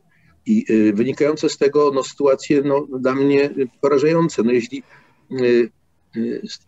stawiająca opór grupa studentów zanosi petycję do rektoratu, prawda, i natrafia na piątek, w którym rektor nie przyjmuje studentów, w związku z tym wchodzą do gabinetu pana kanclerza, a on ich wyrzuca jak śmieci, studentów, prawda, nawet wzywa policję. To ja przepraszam, to jest prywatny jego folwark, on policję wzywa, bo mnie on tak uważa najwyraźniej, mhm. prawda, to jest zdumiewające. A jeden z dziekanów, dokładnie Wydziału Pedagogicznego, dzwoni do pani doktor habilitowanej, która jest Białorusinką z pochodzenia i, i mówi do niej językiem, który właściwie się ociera o rasizm. Odwołuje się do jej korzeni. Prawda? Pani jest w Polsce, pani je chleb polski. Dlaczego pani protestuje? Dlaczego pani informacje rozbiła? To jest poniżej krytyki. Ja rozumiem, że emocje buzują. Tak jak profesor Majcherek mówił, że ludzie się boją, prawda? No ale no jednak no my mamy dawać jakiś przykład. To też jest kwestia do przedyskutowania, mianowicie roli inteligencji w społeczeństwie, odpowiedzialności. Ja byłem kształcony właśnie w ten sposób, że my mamy jako, jako uczeni, jako akademicy pewną odpowiedzialność. My mamy być świadkami pewnych wzorców kulturowych, bo jeśli nie my, to kto? Politycy? Prawda? A tutaj nagle się okazuje, że wszystkie te wzorce się łamie, że po prostu zaczyna się normalna dyskusja. Zupełnie mnie to wytrąca z równowagi, nie ukrywam. Mhm. Pan profesor Janusz Majcherek, ja bym prosiła o takie spojrzenie i socjologa, i filozofa właśnie na ten strach na uczelni. I być może jednym z tropów będą osoby już tutaj wspomniane, ich nazwiska jeszcze nie padły, ale mówi się o nich i ciągle się wokół nich krąży. Kanclerz Krzysztof Wąsowicz i pan przewodniczący Solidarności na U P Jan Władysław Frok. Czy to jest ten trop albo jeden z tropów? Niedawno kanclerz rozesłał do wszystkich pracowników uniwersytetu zawiadomienie, że prokuratura wszczęła śledztwo w sprawie szkalowania uczelni. Z paragrafu dwieście dwanaście kodeksu karnego, tego osławionego paragrafu, który od wielu, wielu lat jest już przedmiotem logicznej kontrowersji, ponieważ na podstawie tego paragrafu ścigane są osoby, które się wypowiadają krytycznie o funkcjonariuszach publicznych. Dotyczyło to także już i prezydenta Rzeczypospolitej i innych funkcjonariuszy. Otóż na podstawie tego samego paragrafu prokuratura wszczęła, tak informował yy, kanclerz, postępowanie wobec osób rozsiewających yy, informacje czy rozsiewających pomówienia szkalujące uniwersytet. Ewidentne zastraszanie. Ewidentne zastraszanie. No, zastraszanie jest ewidentne, a na dodatek w tym ukryta jest, oględnie mówiąc, pewna nie, nieścisłość, mianowicie no, prokuratura nie wszczęła śledztwa, tylko potwierdziła, że otrzymała takie zawiadomienie, czyli że ktoś z uniwersytetu zawiadomił prokuraturę o tym, że uniwersytet jest szkalowany i wzywa prokuraturę do tego, żeby ścigała. No proszę Państwa, no, no, sama Pani powiedziała, no to jest oczywiście ewidentne zastraszenie. W ogóle sam fakt, że w uniwersytecie, więc w instytucji, która jest przeznaczona, jest powołana do tego, żeby konfrontować poglądy, dawać swobodę wypowiedzi, e, stanowić forum wymiany myśli, panuje atmosfera takiego zastraszenia, że pracownicy naukowi z tytułami naukowymi, stopniami naukowymi, boją się wyrażać swoją opinię, boją się, lękają się wyrazić swoje zdanie, boją się otworzyć usta, no to to jest dla uniwersytetu no nie tylko destrukcyjne, to jest po prostu zabójcze. I sądzę, że wygrzebanie się z tego, tak jak powiedział profesor Chrobaczyński, zajmie wiele lat, o ile w ogóle będzie możliwe. Bo to byłoby możliwe dopiero wtedy, jeżeli ta atmosfera strachu zostanie wyeliminowana. Ale to jeszcze nie wystarczy, bo to ludzie musieliby w sobie odbudować tę odwagę myślenia, odwagę mówienia, odwagę konfrontowania swoich poglądów. Bo to jest istota uniwersytetu. To jest uniwersy- istota pracy uniwersyteckiej. Uniwersytet zastraszony. Uniwersytet, którego pracownicy boją się wyrażać swoje myśli. Lękają się yy, wypowiedzieć swoje opinie. To jest po prostu klęska, katastrofa o niewyobrażalnych konsekwencjach. Tak. Ja może coś Bardzo proszę, dopowiem, dobrze, bo mhm. akurat y, piszę teraz taką dużą monografię y, o dobromyślności, o myśleniu i złupu Auschwitz i Kołymie. I tam kwestia uniwersytetu y, odgrywa kluczową rolę, y, począwszy od y, zaangażowania części uczonych niemieckich w faszyzm, od Martina Heideggera.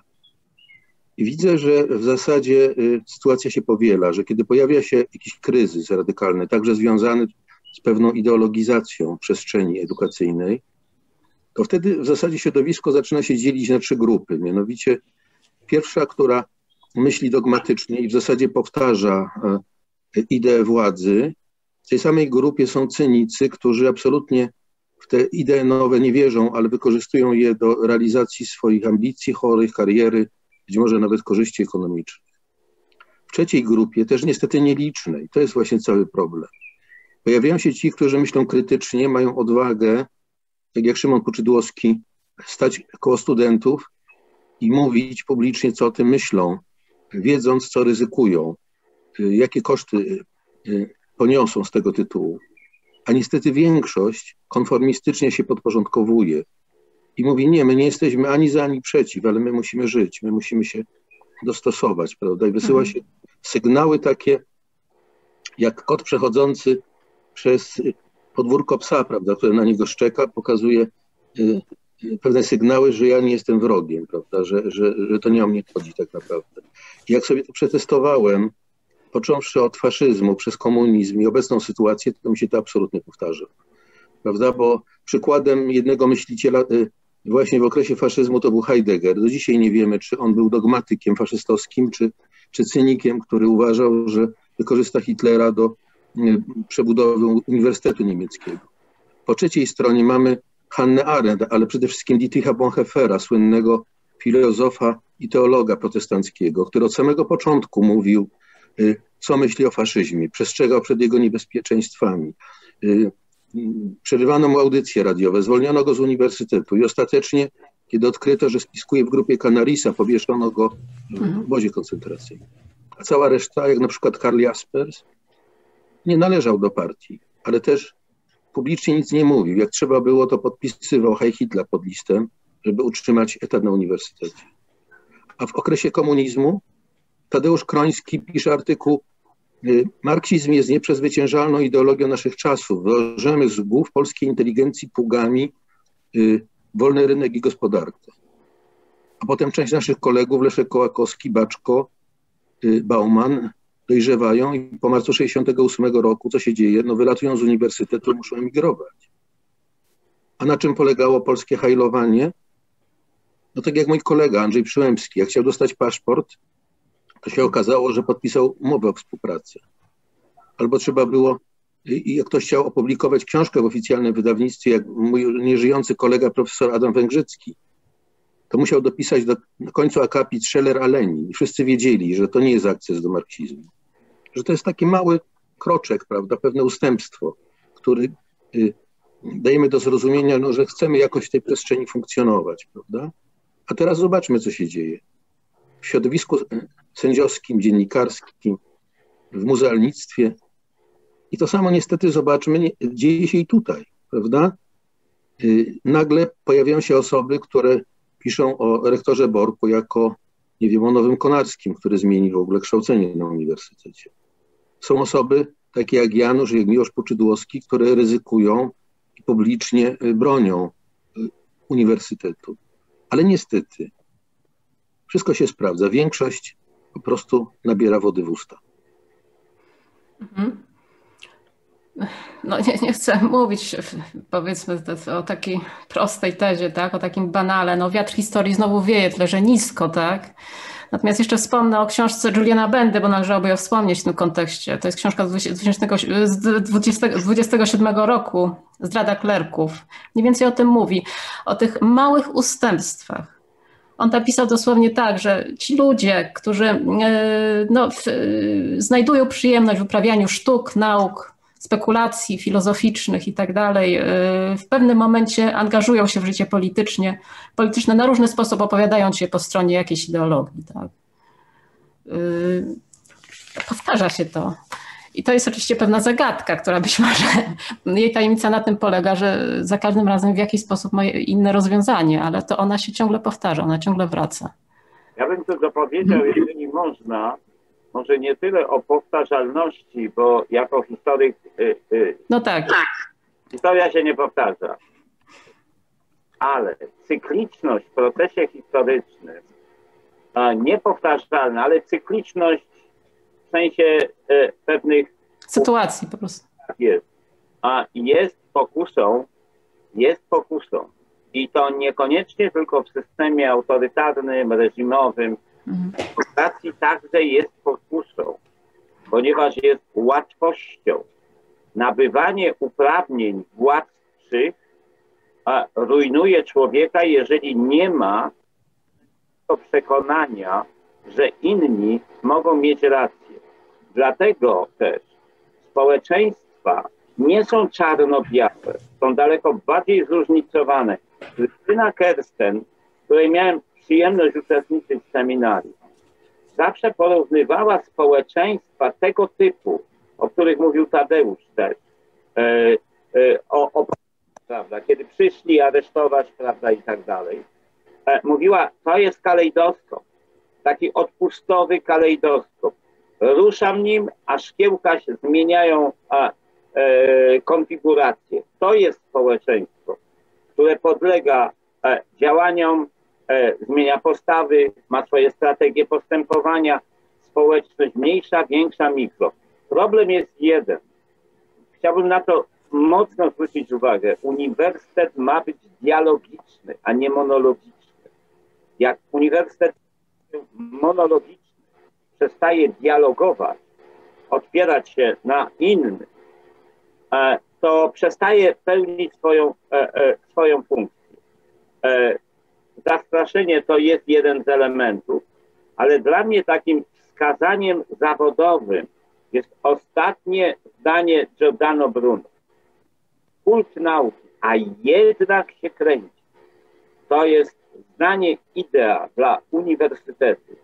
Płonę, kończę życie, ale jednak wierzę w naukę. Nauka jest fundamentem. Rozwiązywanie problemów via nauka. I jeżeli uniwersytet to odepchnie od siebie, albo da sobie odepchnąć, to będzie się podnosił przez lata. Przez lata. I ostatnia uwaga. Jeżeli to jest próba laboratoryjna, a Ewa mówiła o yy, kopernikańskim pomyśle, prawda? Zaraz pe pewnie do tego przejdziemy, bo oczywiście musimy to umieścić w jakimś kontekście, tak. Mhm. Pan e, i tak dalej, i tak dalej. No to mamy sekwencję wydarzeń, które nie trudno zdefiniować od strony celów, narzędzi, a skutki a, przewidujemy. Dziękuję. Jasne.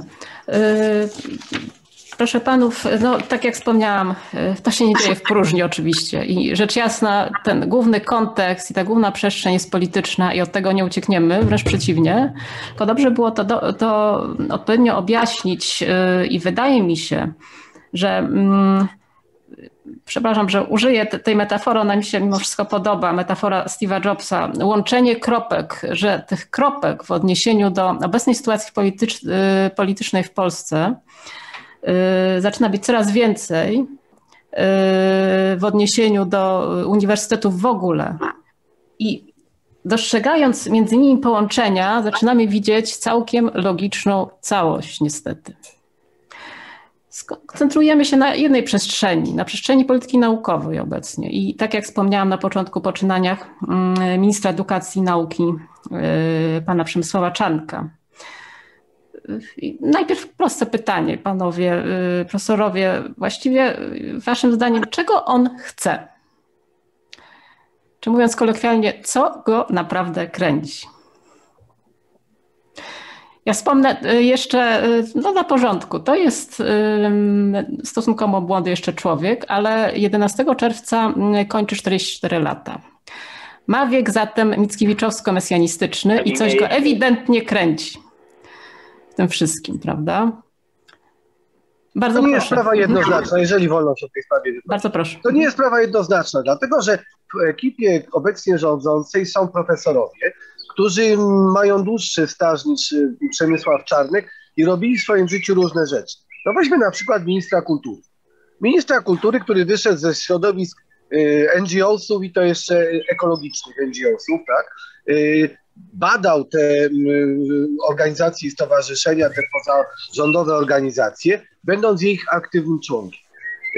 Teraz jest z kolei silnie przywiązany do ekipy, która wszystkie en dżi osy zwalcza albo próbuje podporządkować, preferuje zwłaszcza te y, o profilu narodowo-katolickim, a ekologów uważa na równi z cyklistami i kim tam jeszcze za jakichś wykolejeńców i, i, i, i y, no, ludzi niewartych, niewartych wsparcia ze strony państwa. Co się stało? Co się stało z tym człowiekiem? Otóż Przemysław Czarnek, jak powiedziałem, ma staż o wiele krótszy, ale jego habilitacja to jest manifest wolnorynkowca. To jest manifest libertarianizmu. To jest manifest, w którym on pisze o tym, że rozdawnictwo pieniędzy obywatelom to jest, to jest marnotrawstwo i, i no, bezeceństwo. Tak? Przekupywanie obywateli pieniędzmi, rozdawanie pieniędzy to jest sprzeczne z elementarnymi wymogami racjonalności ekonomicznej. No teraz jest członkiem ekipy, która robi to na wielką skalę i dzięki temu utrzymuje się tej władzy. Zatem, jeżeli można takie przykłady mnożyć, osób, które trzy, cztery, pięć lat temu pisały, mówiły coś zupełnie innego. Przecież to są czasami przez media wyciągane takie kwiatki, prawda? Co mówili jakiś czas temu? Co mówił Mateusz Morawiecki, kiedy był doradcą Donalda Tuska? A nawet co mówił, kiedy go podsłuchiwano w restauracji Sowa, tam o tym, za przeproszeniem, za, za tegowaniu, za, za miskę ryżu, tak? Mhm. Otóż, no co się stało z tymi ludźmi? Co się stało, że w to poszli? Andrzej Zybertowicz, fenomenalna, nie waham się tego powiedzieć, znakomita habilitacja, Przemoc i poznanie, książka o wielkiej wartości. No i co? No i potem uwikłał się w jakieś badania nad służbami, te służby mu zawróciły w głowie i w tej chwili no smutna jakaś taka kariera, bo ja wiem jak to nazwać, kariera polityczna. Nie, nie chcę mnożyć przykładów, ale jest wiele takich właśnie karier, losów, osób z tytułami czy stopniami naukowymi, które wplątały się w tą ekipę, włączyły się w to wszystko.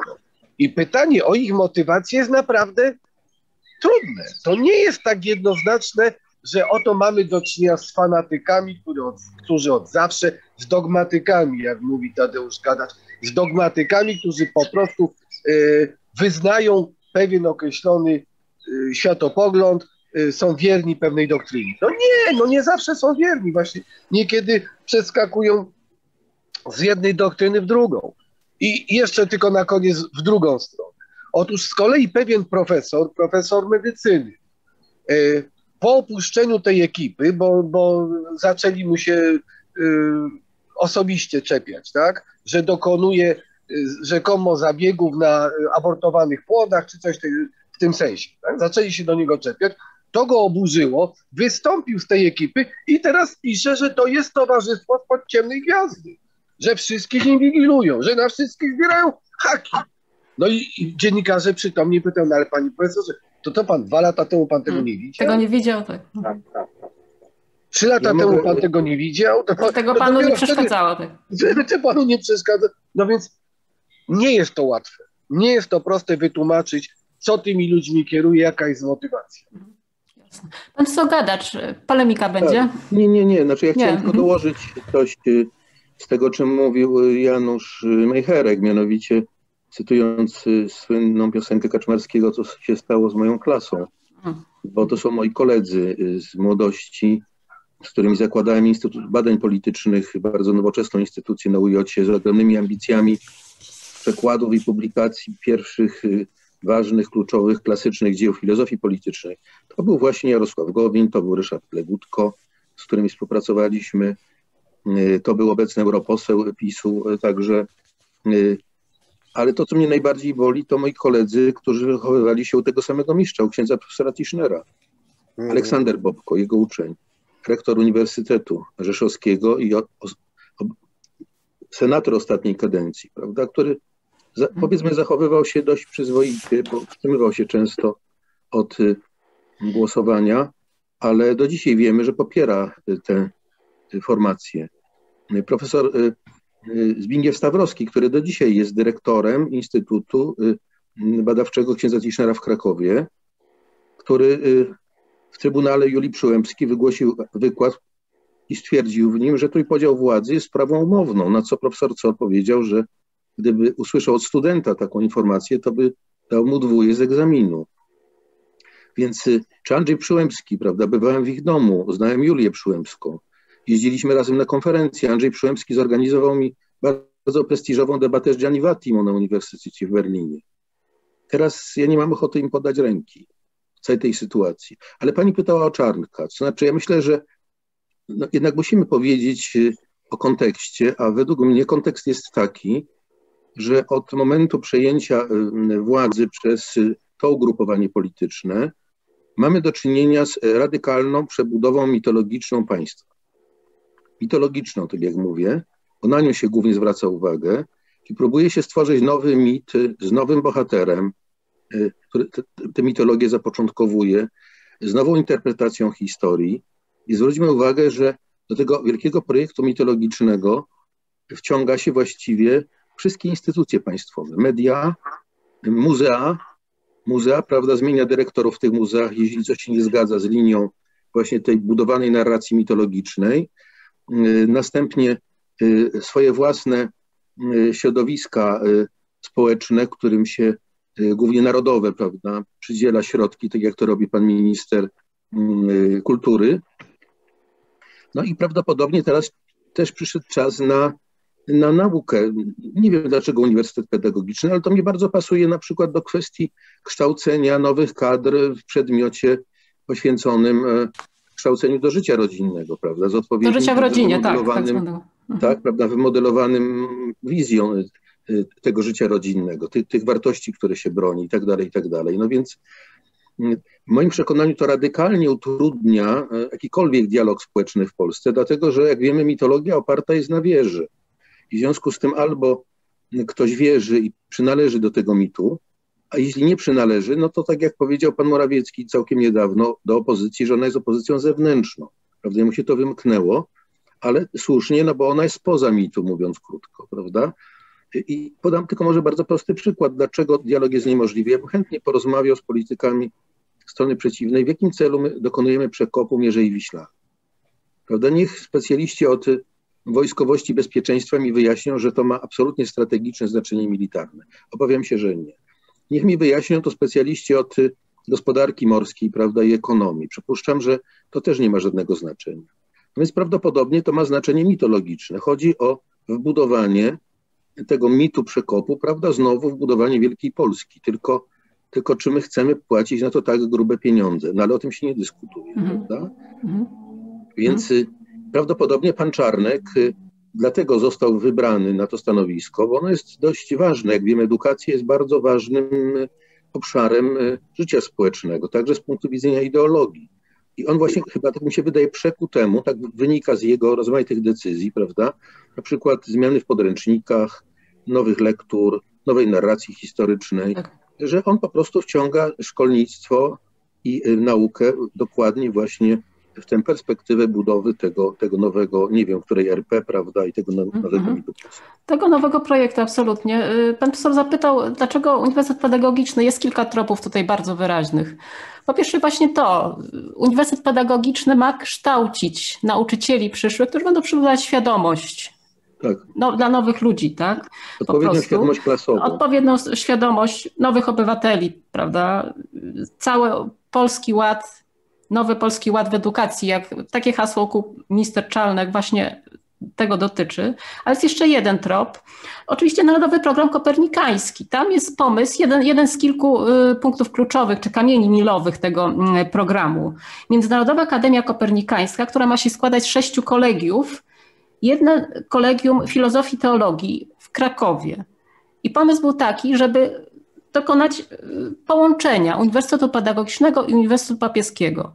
Oczywiście te wszystkie zabiegi są z tym związane, tak mi się wydaje, łącznie z wymianą kadr po prostu. Tak, bo przecież po, po, po zwolnionych nauczycielach nie zostaną puste miejsca. Tak, tak. Ponieważ to nie jest powszechnie, ponieważ to nie jest powszechnie wiadome, kilka miesięcy temu, zanim w ogóle cała ta sprawa wybuchła na Uniwersytecie Pedagogicznym, dowiedziałem się od dziekana Wydziału Filozofii Uniwersytetu Jana Pawła drugiego, księdza profesora Jagieły, że Uniwersytet Pedagogiczny zwrócił się do nich z prośbą o przejęcie kilku etatów. On wtedy był zdziwiony mhm. całą tą propozycją, mówił, że nie bardzo rozumie, bo przecież my mamy tutaj swój wydział, prawda, mamy własnych profesorów. Ja też kompletnie nie wiedziałem, dlaczego taka propozycja padła, no ale teraz te nitki mi się zaczynają łączyć, prawda? Okazuje się, że cały ten proces był przygotowywany dużo, dużo wcześniej. Dużo wcześniej. To musiało być, nie wiem, pół roku wcześniej, prawda, albo, albo nawet jeszcze wcześniej. I być może, tak jak pani mówi, ma rację, prawda, w kontekście tego projektu nowego, łączenia teologii z filozofią. Tak, tak. Tak, tak. Ale popatrzmy, to też w tym kontekście trzeba powiedzieć o dwóch rzeczach, mianowicie, skoro się nie udaje tak, no to mamy jedną, nowy uniwersytet prawniczy Ordo Juris, który będzie nowe kadry tak prawnicze kształcił. I mamy Akademię Zamojską, która ma być kuźnią kadr nowej, zmitologizowanej Polski, prawda? Tak jest, tak. i prawne, i, i, i narodowe. I możemy być pewni, że zarówno Akademia Zamojska, jak i Collegium Intermarium Ordo Juris, czy oficjalnie Fundacji Edukacji do Wartości, która jest własnością Ordo Juris, ponieważ jest, jej prezesem jest wiceprezes Ordo Juris, a wiceprezesem prezes Ordo Juris, plus jeszcze cała in, masa powiązań tych panów, między innymi z Narodowym Instytutem Wolności ministra Glińskiego, gdzie prezesem jest oczywiście Czy, czy, czy udziały, ten instytut, nie, nie, przepraszam, pan Zych jest w radzie tej, tej instytucji i przydziela właściwie sobie fundusze, ale to jest także inny temat, także, także już dzisiaj pewnie go nie zdążymy poruszyć. Ale ja bym jeszcze słowo chciał, jeżeli... Pan profesor, tak, pan profesor Chrobaczyński, tak. Ponieważ ja oczywiście patrzę, jako historyk potrzebuję tego dystansu, żeby zobaczyć bilans skutkowy, no ale siłą rzeczy społeczny historyk jest jakoś powiązany z tym, co jest bieżącością. Otóż ja bym widział dwa elementy, o których panowie wcześniej... Ten pierwszy dotyczący osób, postaw, ewolucji czy też przystosowania, to to jest takie Goffmanowe. Człowieka w teatrze życia codziennego, to znaczy elastyczność, przystosowanie. Zwracam uwagę na inną rzecz. Moim zdaniem niezwykłą pokusą jest teza mówiąca o tym, że oświata, edukacja, kultura najlepiej się sprawdza, kiedy jest funkcją systemu, bo my, partia, my tacy czy inni wiemy lepiej. Narzucimy rozwiązanie. Pamiętam, jak wiceminister Selin przy dyskusji poświęconej Gdańskiemu Muzeum drugiej wojny światowej, a napisałem książkę na ten temat, na polityki i historii, mhm. sformułował tezę, która mnie rozłożyła, mówiąc nieładnie. My narzucimy światu naszą optykę spojrzenia na drugą wojnę światową. My, nie wiem, my, Selin, my, Gliński. I druga rzecz, która mną wstrząsnęła. Rada Naukowa Instytutu Filozofii i Socjologii, czyli macierzysta e, Rada Ministra Glińskiego. Wisi to. Napisała oświadczenie, co on wyprawia jako ich profesor. I dodałbym do tego jeszcze jeden kontekst, bo myślę taką kategorią historii długiego trwania. Otóż zbliżmy się. Kudryckizm, gowinizm, czarkizm. To jest jak trzęsienia ziemi. Ani nauka, ani kultura, ani edukacja takich wybuchów wulkanów nie, e, e, nie wytrzymują. Pani Kudrycka powiedziała zdanie, które mi utkwiło. Będą polskie noble w nauce. Gowin przewrócił wszystko do góry nogami, a Czarek, Czarnek, przepraszam, dokłada segment ideologiczny. Już bez względu na to, czy się będą te uczelnie łączyć, czy się nie będą łączyć. Otóż wszystkie te elementy spowodowały zamieszanie, bo za pieniądze szły za studentem i na wielu uczelniach trzeba było robić dodatkowe kursy, bo przychodziły dzieci, które nie miały e, pojęcia o, o, o studiowaniu. Gowin powiedział tak, tylko trzy wasze sloty się liczą. Nie pisz czterech książek, bo ta czwarta pójdzie na przemiał w sensie punktowym, prawda? Nie, nie, nie będzie się liczyć do indywidualnego e, e, e, dorobku. A tu przyszedł żołnierz i żołnierz mówi, będzie po naszemu, bo my, partia, wiemy najlepiej. Albo zrobicie tak, albo pieniędzy i strumień finansowy pójdzie właśnie e, tak, jak była mowa, albo do Zamościa, albo w jakąś inną strony. Kopernik to się w grobie przewraca, jak miałby temu patronować. Niestety. Mhm. Jeśli mogę to zdanie, tak. tak przyszło mi teraz do głowy, że być może te nowe etaty będą potrzebne do stworzenia nowej dziedziny właśnie wprowadzonej przez pana Czarnka, mianowicie dziedziny nauk o rodzinie. Nie pamiętam nawet dość wyszukanej nazwy tej dziedziny. Ja. Tak, właśnie wszyscy się nad tym zastanawiają, z jakiego języka to pochodzi, prawda, i, i tak dalej. No więc y, na szczęście pewnie biblistyka nie, y, bo to był pierwszy pomysł, tylko, tylko ten, ten drugi, y, być może, że, że, że, że, że wejdzie właśnie na te, na te uczelnie. Jasne. Ja zacytuję mimo wszystko pewne wypowiedzi pana ministra Czarnka, zaczynając od ich pierwszego z jego jeszcze z grudnia ubiegłego roku koronnego projektu pakietu wolnościowego, tak zwanego pakiet wolności uczelni, prawda, czy pakiet wolności akademickich. To był wywiad, oczywiście. No wywiad też rządzi się pewnymi swoimi prawami, czy, czy raczej deficytami, tak byśmy powiedzieli, dla Gazety Polskiej, więc to już nam sygnalizuje coś. Cytuję. Musimy mieć większy wpływ na programy studiów. Co do tego nie ma wątpliwości. Musimy wyspowodzić konserwatystów na uczelniach, czemu służyć ma wspomniany pakiet wolnościowy. Jeden z rektorów jednej z najpoważniejszych uczelni w Polsce powiedział mi niedawno, że świat krzykaczy lewackich i komunistów to jest mniej więcej piętnaście procent jego kadry. Świat radykalnej prawicy, takiej w stylu Konfederacji, to jest sześć procent tej kadry. Cały środek mieści się między jednym a drugim. Z tym, że jeśli na przykład konserwatyści są zastraszani, to i środek jest zastraszany, bo boi się dyskutować normalnie. Tu trzeba wyspowodzić normalność na uniwersytetach i w tym kierunku zmierzamy. No to jest czystej klasy, czy czystej rangi Orwell, tak? To jest, to... Zwłaszcza słowo normalność, prawda? Tak jest. Słowo normalność, ale też i pakiet wolnościowy, prawda? Tak jak wiadomo, kiedyś Jarosław Kaczyński mówił o pakiecie demokratycznym, czyli nowym podejściu do traktowania opozycji. Tak. Minister Gliński rozdaje pieniądze organizacjom pozarządowym poprzez Instytut Wolności. To jest Orwell w klasycznym wydaniu. Po prostu całkowite odwracanie pojęć. Oczywiście to jest o tyle proste do interpretacji i o tyle proste do krytyki, że wystarczy te pojęcia odwrócić. Znaczy wiadomo, że jak oni mówią o prawdzie, to kłamią. Wiadomo, że jak mówią o wolności, to chcą zamordyzmu i tak dalej, i tak dalej. To nie ulega wątpliwości. Natomiast oczywiście uczelnia powinna być, uniwersytet powinien być miejscem swobodnej wymiany myśli. Ale opowieść o tym, jak to konserwatyści byli dotychczas przytłaczani, uciszani, mhm. czy krępowani w tych wypowiedziach, no jest jakimś absurdem. Jest jakimś absurdem.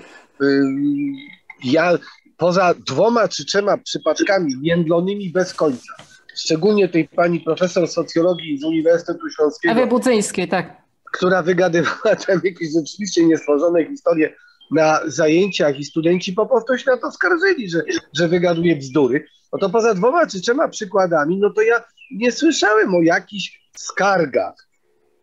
Teraz na przykład w moim uniwersytecie podnoszone są takie. Teraz stronnicy, totum faccy obecnego rektora yy, piszą w stylu, a gdzie byliście, kiedy nam nie pozwalano, albo czemu nie protestowaliście, gdy my byliśmy, ale ja nie pamiętam o tym, żeby kogokolwiek sakowano. Ja nie pamiętam, żeby komukolwiek odbierano głos, żeby kogokolwiek uciszano. Więc opowieść o tym, jak to na uczelniach zapanuje wreszcie wolność, po latach zniewolenia, mhm. y, tłumienia y, i wyciszania, no jest po prostu y, konceptem stricte orwellowskim. Tak jest. Jeśli mogę, bardzo proszę, pan profesor Gadacz. Jeśli mogę, to, to było dokładnie odwrotnie, bo przecież zobaczmy, że wszyscy ci nasi byli koledzy, czy moi byli koledzy, którzy teraz w mniejszym lub większym stopniu popierają dobrą zmianę, także na stanowiskach politycznych czy ministerialnych, prawda, bo chcę przypomnieć, że z Jarosławem Gowinem znam się od seminarium profesora Tischnera i nawet pożyczałem mu maszynę do pisania w trakcie habilitacji, bo jej nie miał, czy doktoratu, przepraszam, swój doktorat pisał na mojej maszynie.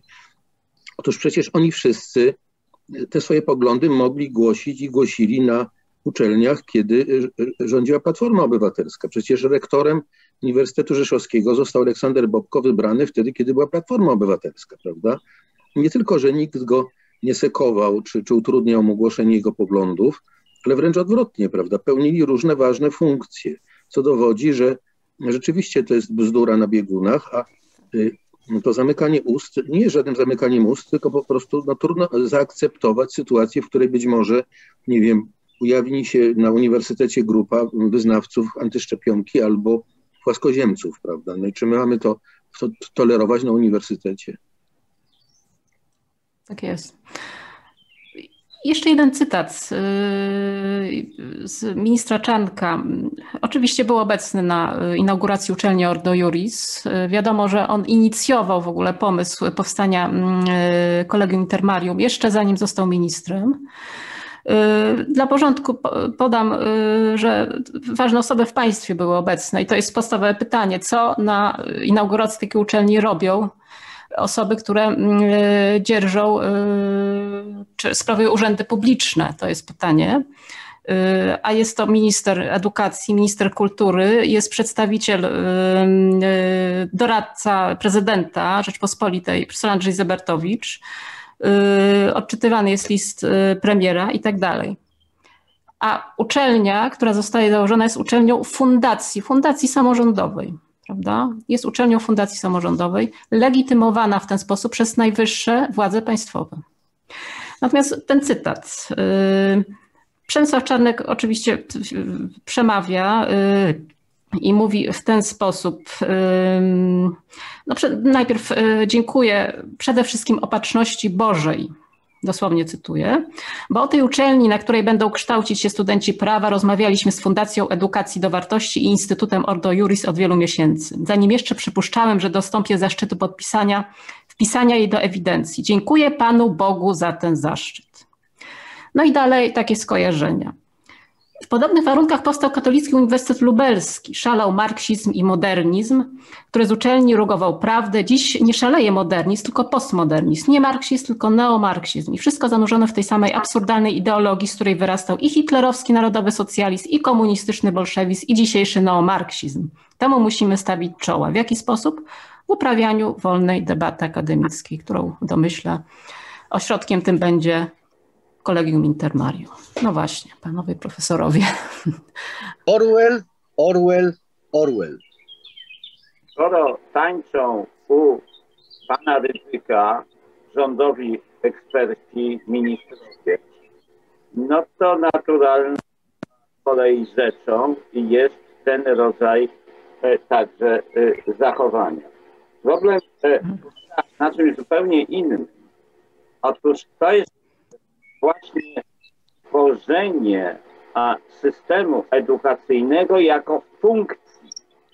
Matematycy będą krzyczeć na to pojęcie, że funkcja to coś innego oznacza, ale właśnie jako funkcji rodzaj pasa transmisyjnego.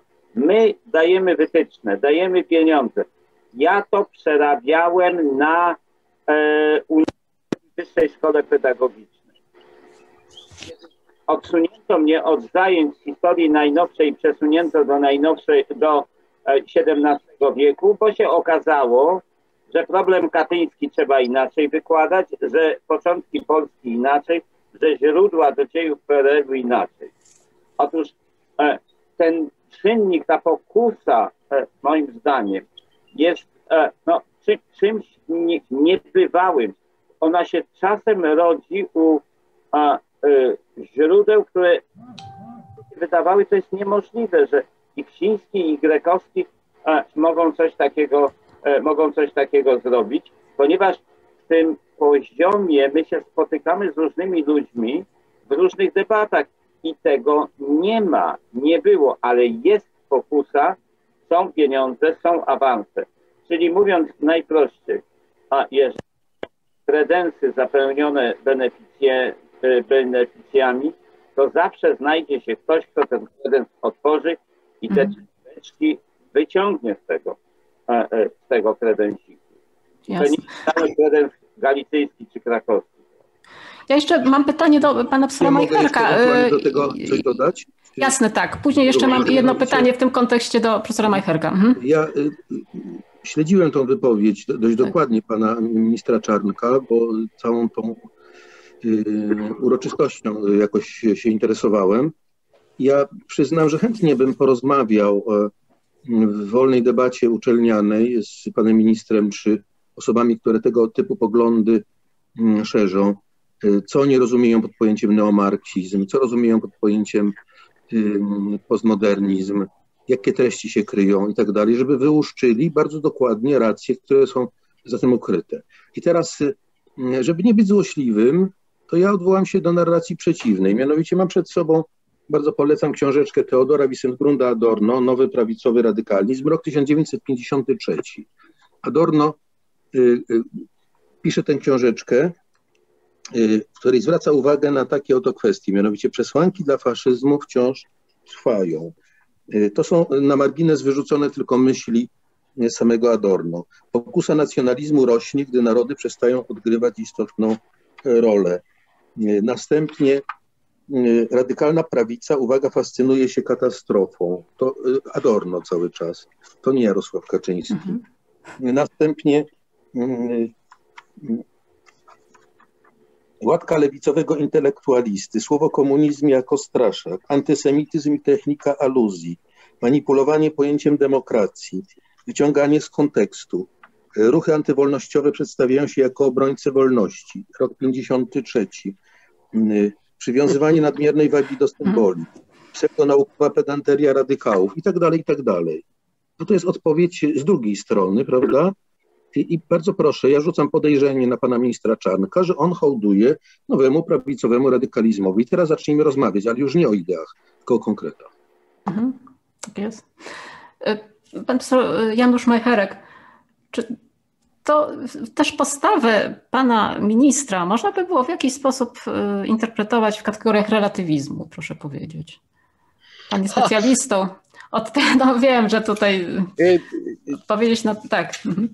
Tak, ja powiem coś nawet jeszcze bardziej stanowczego. W kategoriach postmodernizmu. Otóż, otóż toczyła się niedawno, może już teraz nieco słabiej, z mniejszą intensywnością, taka debata dotycząca tego, czy myśmy przypadkiem, my relatywiści, my postmoderniści, czy żeśmy przypadkiem tego potwora nie wychowali. Dlatego, że jeżeli y, proklamowaliśmy pluralizm narracji, jeżeli proklamowaliśmy relatywność prawdy, jeżeli proklamowaliśmy dysens jako, y, y, jako y, zastępujący konsens, jeżeli poróżnienie, tak, czy różnia, mówiąc Deridą, jeżeli poróżnienie uznaliśmy za wartość, no to czy myśmy przypadkiem nie otworzyli im drogi? No bo oni po prostu z tego korzystają. Jeżeli prawda jest relatywna, no to czemuż by nie? Jeżeli narracja może być dowolna, to czemuż by nie? Jeżeli dysens, to czemuż by nie? Otóż problem tylko taki, czy kontrargument jest taki, że oni jednak głoszą absolutyzm moralny, poznawczy, epistemologiczny, mianowicie oni twierdzą, że oni są dysponentami jedynej prawdy, że, o, że ich narracja jest jedyną słuszną, że tylko w oparciu o, i tutaj Bóg, naród tak. i tak dalej, padają, padają pojęcia, które mają absolutyzować, a nie relatywizować. A więc owszem, demokracja w jakimś sensie jest oparta na relatywizmie. Na pewno jest oparta na pluralizmie. Na pewno oparta jest na yy, wielogłosie. Ale to nie oznacza, że jak powiedział Tadeusz Gadacz, płaskoziemców dopuszczamy do rozmowy wraz z kosmologami, antyszczepionkowców wraz z profesorami medycyny. Chociaż może i wśród profesorów medycyny trafiają się takie osobniki. Otóż tak jak B B C zrezygnowała już jakiś czas temu z tej kiedyś uważanej za uświęconą zasady, e, zresztą mającej oparcie w prawie rzymskim, audiatur et altera pars, e, żeby do każdej debaty dopraszać dwie strony, ponieważ uznali, że są takie tematy czy takie debaty, w których druga strona no nie może być dopuszczona do głosu, no właśnie płaskoziemcy, właśnie wyznawcy teorii spiskowych i tak dalej, i tak dalej, no to i my powinniśmy być ostrożni z tym pluralizmem, z tym relatywizmem i z tym postmodernizmem. Powinniśmy być ostrożni, żeby nie doprowadzić do otwarcia pola dla ludzi no, pochodzących no, z piekła rocznych, tak powiem, tak. Dla, dla ludzi, którzy głoszą poglądy, głoszą przekonania, głoszą ideologie mm, kompletnie szalone. Jasne. Ja bym to widziała w ten sposób, używając tutaj angielskich sformułowań, że dos- dostęp do wiedzy naukowej, do debaty i tak dalej, prawda, na, na zasadzie open access jest dzisiaj absolutnie niezbędny, natomiast Wypo- zajmowanie się nauki, a więc open source, otworzenie tego kodu źródłowego dotyczy tylko niewielu, czyli ludzi kompetentnych na zasadzie dowodu, no pewnej, nazwijmy to, merytokracji opartej na szacunku, prawda? Nie każdy może wypowiadać się w imieniu nauki, uprawiać naukę po prostu. No to tutaj nawiążę do sytuacji w Uniwersytecie Pedagogicznym. Niektórzy hmm. z moich znajomi sugerują mi, żebym pozwał kanclerza w procesie cywilnym. Ja mówię to trochę półżartobliwie, bo nie mam takiego zamiaru. Ponieważ on właśnie publicznie oświadczył, że zwalniani są pracownicy, którzy nie wykazują odpowiedniego dorobku, potencjału czy zaangażowania naukowego. Czy inaczej mówiąc, ten człowiek uzurpował sobie prawo do oceny dorobku naukowego profesorów, tak? Prawo, którego, zwrócę uwagę, nie ma nawet rektor. Bo nawet rektor nie ma prawa oceniać dorobku naukowego, co zresztą jest słuszne, ponieważ naszym rektorem jest polonista, trudno, żeby oceniał dorobek naukowy fizyków czy geografów. Otóż od tego są specjalne gremia, tak? Rady dyscyplin i tak dalej. Więc to też pokazuje, jak ważna jest ta zasada, którą pani sformułowała. Ja nie twierdzę, że my powinniśmy się całkowicie oddać rządom merytokracji, a tym bardziej rządom technokracji. E, Andrzej Szachał kiedyś sformułował bardzo trafne, krytyczne uwagi przeciwko takiemu wyobrażeniu merytokracji jako ideału władzy czy ideału nauki. Otóż y, zawsze powinniśmy zostawiać miejsce na myślenie krytyczne, na mm, kwestionowanie, na podważanie, na formułowanie śmiałych y, czy wręcz prowokacyjnych hipotez. No ale to jednak w ramach pewnego dyskursu, no i jednak bez pozostawiania pola na zupełnie dzikie, absurdalne, pozanaukowe yy, koncepcje zabarwione ideologicznie, a nie ugruntowane na yy, naukowej bazie. Mogę jeszcze słowo? Bardzo dziękuję. Tak, pan profesor Chrobaczyński. Yy, yy. Zauważam jeszcze jedną istotną rzecz. E, tak było e, w czasach słusznie minionych. E, empirycznych dyscyplin się nie dotyka w tej narracji, o której tu rozmawiamy. Laboratoryjnych nauk, no, łysenki nowego zapewne nie będzie. E, natomiast obszarem e, no, takiego stąpania e, po kiszonej kapuście to jest właśnie szeroko rozumiana humanistyka i nauki społeczne. Nawet w mniejszym stopniu pedagogika, czy pedagogika z przywódcą. Otóż e, uderzenie idzie tylko w część naukowego. Ja nie słyszałem, aby minister Czarnek wypowiadał się w kontekście fizyki, chemii, biologii, czegoś tam jeszcze. E, jego przedmiotem refleksji, tak jak kiedyś, nie wiem, Bermana czy kogoś innego, jest to, co kształtuje pewien typ charakteru, wychowania, edukacji, narracji, ale także i e, albo odwracania pojęć, to Orwell okej, ale także i kształtowania pojęć. Na mnie olbrzymie wrażenie zrobiło e, pojęcie e, posła Suskiego, patriotyzm genetyczny. E, I to jest rozwinięcie. Tak, jak mój dziadek walczył, ojciec walczył, ktoś walczył, to ja już jestem patriotą, bo to ma funkcję genetyczną. Otóż zwracam uwagę, wszyscy do tej narracji, w tym porządkowaniu i w tej rewolucyjnej, zapale rewolucyjnym, obszarów humanistyki. Ja od pierwszego roku tłumaczę studentom, nie ma historii Polski, jest jedna historia. To, że akcentujemy konteksty historyczne polskie, to jest pewien rodzaj wyboru, a minister Czarnek e, zmrużenia oka. Historia Polski będzie osobna. Ja w szkole średniej miałem osobno podręcznik Heleny Michnik do historii Polski i profesora Kaca, kogo, Piwarskiego jeszcze do powszechnej. Ale mój na, nauczyciel przedwojenny jeszcze, z tajnego nauczania mówił, to są głupoty, jest jedna historia, zostało. No ale jeżeli to via doktryna, via rozporządzenie, to przesuwa, przesuwając akcent w stronę wyłącznie historii Polski, nie będzie tego, co w historii jest fundamentalne, zrozumienie procesu historycznego. Mhm. Jeśli mogę, to skoro, skoro pan profesor Chrobaczyński odwołał się do tego pojęcia patriotyzm, yy, yy, tak, to ja, to ja chciałem przypomnieć pojęcie inne, mianowicie jakieś dwa lata temu profesor Andrzej Przyłębski, obecnie profesor filozofii, uwaga, hermeneuta z Uniwersytetu Poznańskiego, obecnie ambasador Polski w Berlinie, powiedział, że widzi w członkach PiSu substancję metafizyczną.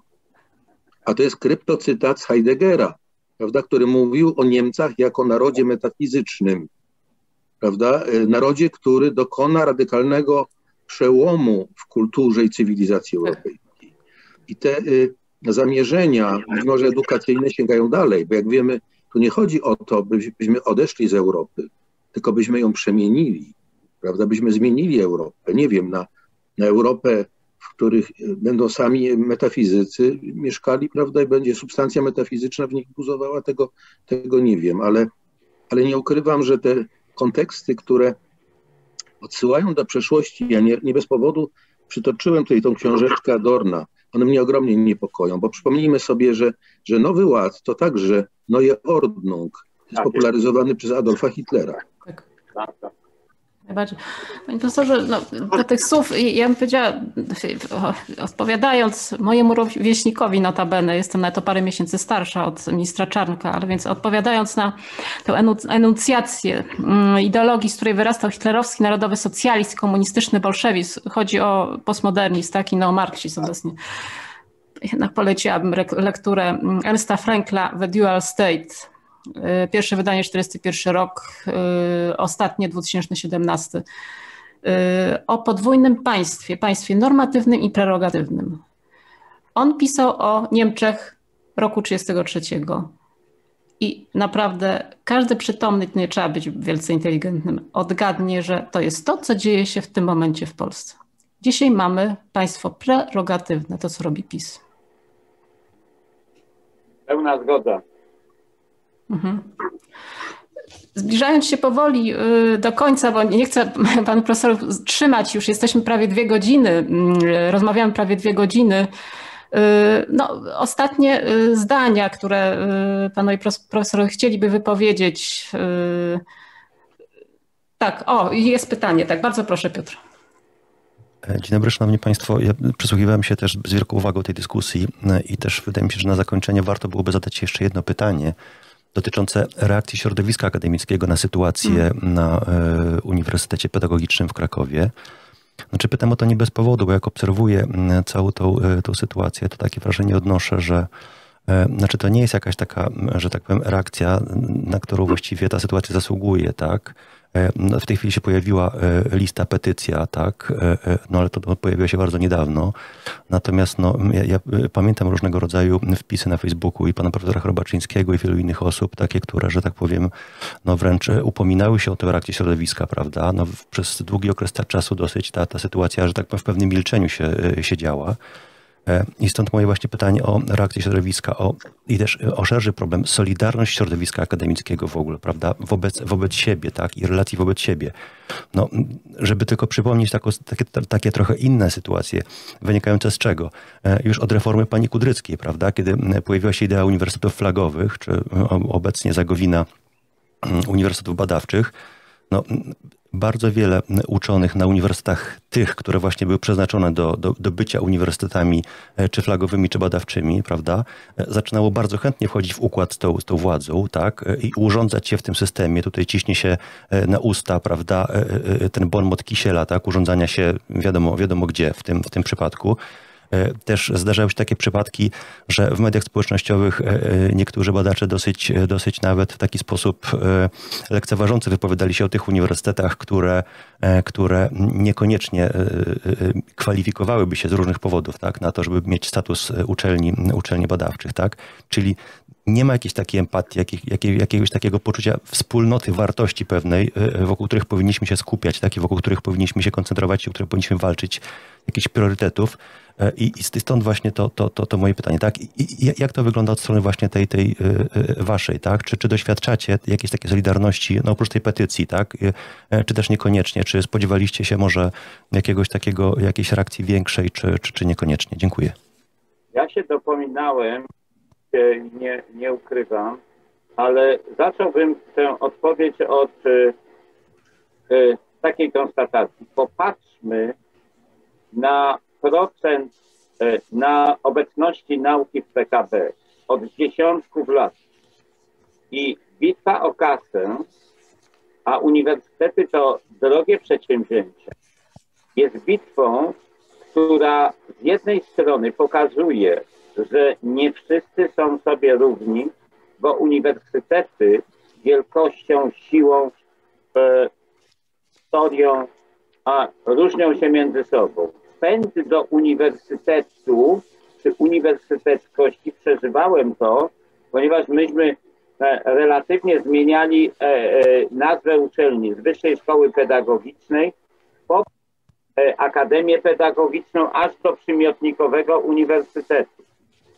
I problem polega na tym, że spora część tych uniwersytetów nie była w stanie e, stanąć z szranki. Na przykład nie było wydziałów prawa, nie było wielu innych jeszcze e, kwestii, ale przecież jak my się wszyscy wywodzimy z Uniwersytetu Jagiellońskiego. No, historycznie rzecz, e, rzecz biorąc. I ta rywalizacja jest pochodną wspomnianego kredensu w dużym stopniu. Wzrosty nakładów na naukę, na kulturę spowodowałby niewątpliwie, że ta byłaby aż tak rozciągana. Można konkurować, ale generalnie rzecz biorąc, ja pamiętam okres gierkowski z tego śmiesznego funkcjonowania każdej wsi W S I. Kiedy na siłę tworzono, bo były czterdzieści dziewięć województw, wszędzie musiał być rektor ubrany w togi, bo wojewoda, bo sekretarz partii i tak dalej, i tak dalej. Otóż y, nas w środowisku akademickim, moim zdaniem, też czeka poważny dyskurs solidarności. W takim sensie my, uniwersytety, a nie ten uniwersytet czy tamten uniwersytet, bo dla wszystkich pole awansu jest tożsame. Każdy z każdego uniwersytetu przechodzi tę samą ścieżkę awansową. Doktorat, głównie habilitacja, później i tak dalej. Okay. Jeśli, jeśli mogę, to wydaje mi się, że pan Piotr dotknął tutaj absolutnie kluczowego problemu i Jacku, częściowo na niego odpowiedziałeś, mianowicie właśnie ta mizeria środków finansowych przeznaczonych na naukę w Polsce spowodowała, zamiast tworzenia solidarności i wspólnoty akademickiej, bardzo niezdrową konkurencję. Wiemy o tym, że te duże jednostki mają większą siłę przebicia, obsadzają swoimi kandydatami te ważne instytucje takie jak N C R H i tak dalej, prawda, które jednym przyznają, środki innych blokują. I niejednokrotnie mówiłem o tym, że nawet jeśli jakiś instytut by wykonał gigantyczną pracę i przebił szklany sufit i wszedł nagle do najwyższej ligi, to i tak prawdopodobnie będzie miał niższą kategorię, bo musiałby się podzielić inni środkami z nim, prawda? A tutaj jest to walka na śmierć i życie. I wydaje mi się, że to jest dokładnie powielenie, nie wiem, czy się ze mną zgodzicie, bo, bo mam takie wrażenie, że Jarosław Kaczyński nie zna innej polityki niż ta, którą ja znam jeszcze z materializmu dialektycznego i historycznego, a szczególnie pewnej zasady jedności i walki przeciwieństw. Mianowicie trzeba środowiska antagonizować i tym antagonizmem zarządzać. Na koniec może będzie to taka dobra anegdota, którą mi kiedyś ksiądz profesor Tischner opowiadał, jak to szedł góral z workiem na plecach i od czasu do czasu potrząsał. I podeszła turystka i pytała, co, gdzie idziecie i co robicie? On mówi, niosę w worku kota z psem, idę na targ. Jak je niosę spokojnie, to gryzą mnie w plecy, a jak je wstrząsnę od czasu do czasu, to gryzą się między sobą. I my niestety jesteśmy efektem tego, jak antagonizuje się między sobą środowiska prawnicze, dziennikarskie, prawda, środowiska kultury i także środowiska naukowe niestety. Ja jestem, muszę powiedzieć, zbudowany, yy, a nawet wzruszony skalą yy, życzliwości, poparcia, yy, skalą yy, tych reakcji, jakie różni ludzie, moi przyjaciele, współpracownicy, znajomi, koledzy, absolwenci, magistranci, studenci, dyplomanci i tak dalej, i tak dalej, a czasem osoby, o których już nawet zapomniałem, że je znam, po latach piszą do mnie, dzwonią, telefonują, wysyłają es em esy i wysyłają, co jest dla mnie szczególnie cenne, kopie listów, jakie ślą do rektora Uniwersytetu Pedagogicznego w obronie mojej, w obronie pozostałych zwalnianych pracowników, w obronie Instytutu i w obronie Uniwersytetu. Owszem, być może to nie jest tak medialnie widoczne, być może to nie jest coś, co by poruszyło niebo i ziemię, ale te pojedyncze, od pojedynczych ludzi, od moich studentek sprzed kilkunastu lat na przykład, listy, słowa pocieszenia, wsparcia, życzliwości, sympatii, niektóre wręcz rozbrajające, komplementami, które prawdopodobnie, jak sądzę, przekraczają moje zasługi. Otóż to wszystko było dla mnie niezwykle budujące. Dzisiaj to powiedziałem mojej żonie.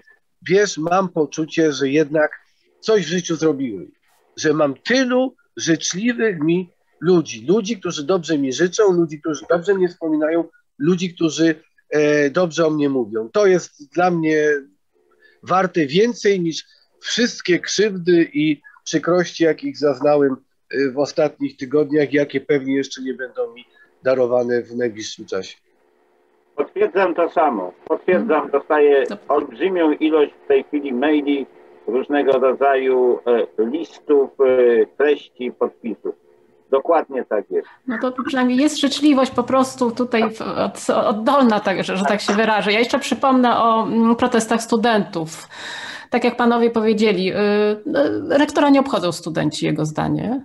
Tym bardziej kanclerza, który, który zachowuje się wobec nich brutalnie, tak można powiedzieć, ale stworzyli bardzo ciekawe takie forum na Facebooku czy na mediach społecznościowych. Błyskotliwa nazwa, Save Up, Save U P, gdzie Save Up można tłumaczyć też na różne sposoby. Oczywiście chrońmy Uniwersytet Pedagogiczny, ale także oszczędzajmy, tak? Oszczędzać. Wiele rzeczy w tym kontekście można tutaj oszczędzać. Save Up odnosi się także do zapisu na dysku komputera po prostu, w pamięci komputera. Jeszcze pewnie jakieś inne konotacje można znaleźć. Bardzo zgrabne, bardzo fajne hasło.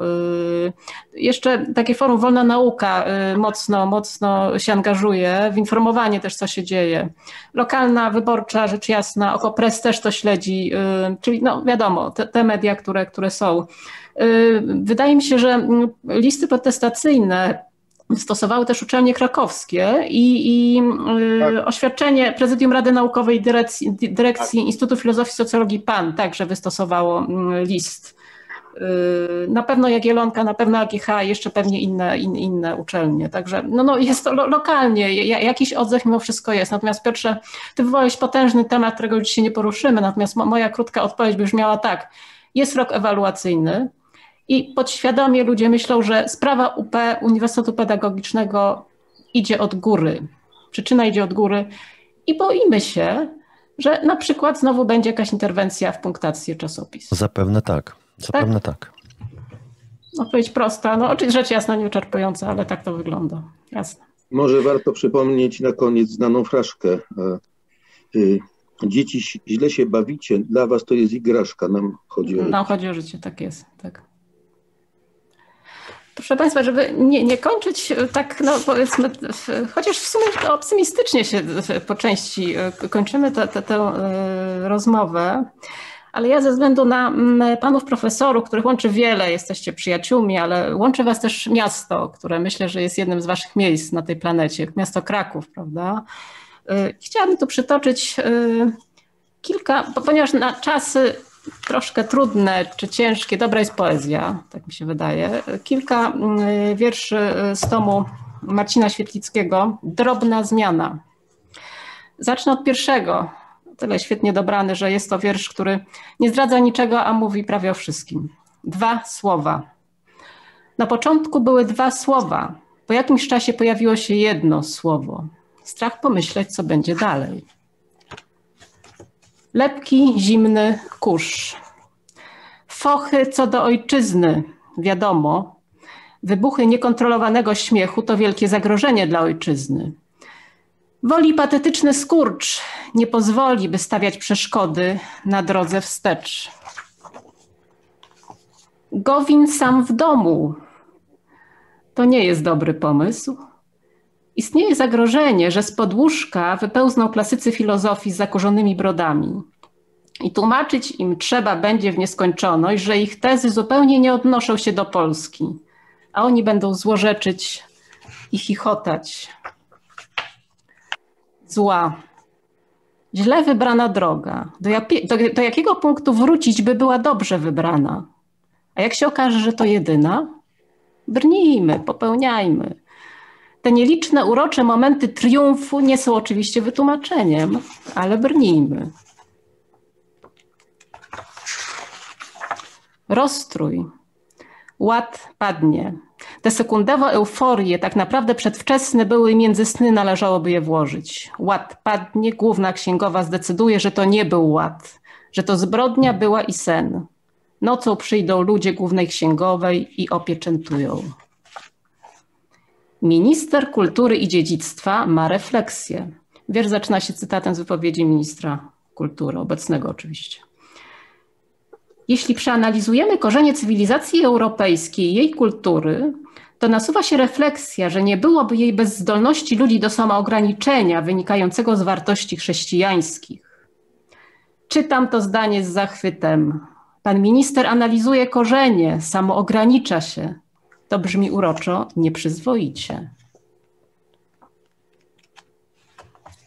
Wojna. Wojna cwanych z cwanymi, która wywołuje wojnę głupich z głupimi.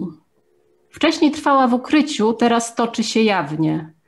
Nie potrzebuję haseł i zgromadzeń. Maszeruję po suficie. Jestem jeden, łatwo mnie policzyć. Nie wiem, czy panowie się zgodzą, ale mi to brzmi jak polski epilog Przemiany Kawki. Polska siedem. Człowiek o ego ludzika z klocków Lego robi dla człowieka o ego wielkości Syberii. To zapewne fascynująca historia, ale wolałbym raczej jej nie poznawać. Drobna zmiana. Od bramy w prawo na rogu Bożego Ciała i Ditla kamienica, w niej w latach trzydziestych tamtego wieku podobno była kawiarnia, w której bywali żydowscy i polscy artyści. Dzisiaj jest tu sklep z militariami. Drobna zmiana. Wieczorem napotykam was wszystkich. Boicie się? Sami daliście im broń. Pudełko z zabawkami. Porobiło się tak, że jak się powie, och, ten pajacyk, och, ta małpka, od razu wiadomo, jaki pajacyk, jaka małpka. I zwolennicy małpki i pajacyka od razu protestują. I olbrzymi cień karła jeszcze do tego, i czający się w cieniu liski. I na końcu deadline, ostatni wiersz. I nie można w nieskończoność. Oczywiście, że nic nie jest niezmienne. Bardzo dziękuję. Bardzo dziękuję za spotkanie. Wielce dla nas również pouczające i mimo ja wszystko, mimo wszystko bo jesteśmy dobrej myśli, bądźmy dobrej myśli. Dziękujemy pięknie. Wszystkiego dobrego. Do zobaczenia przy kolejnej okazji. Do zobaczenia, tak jest.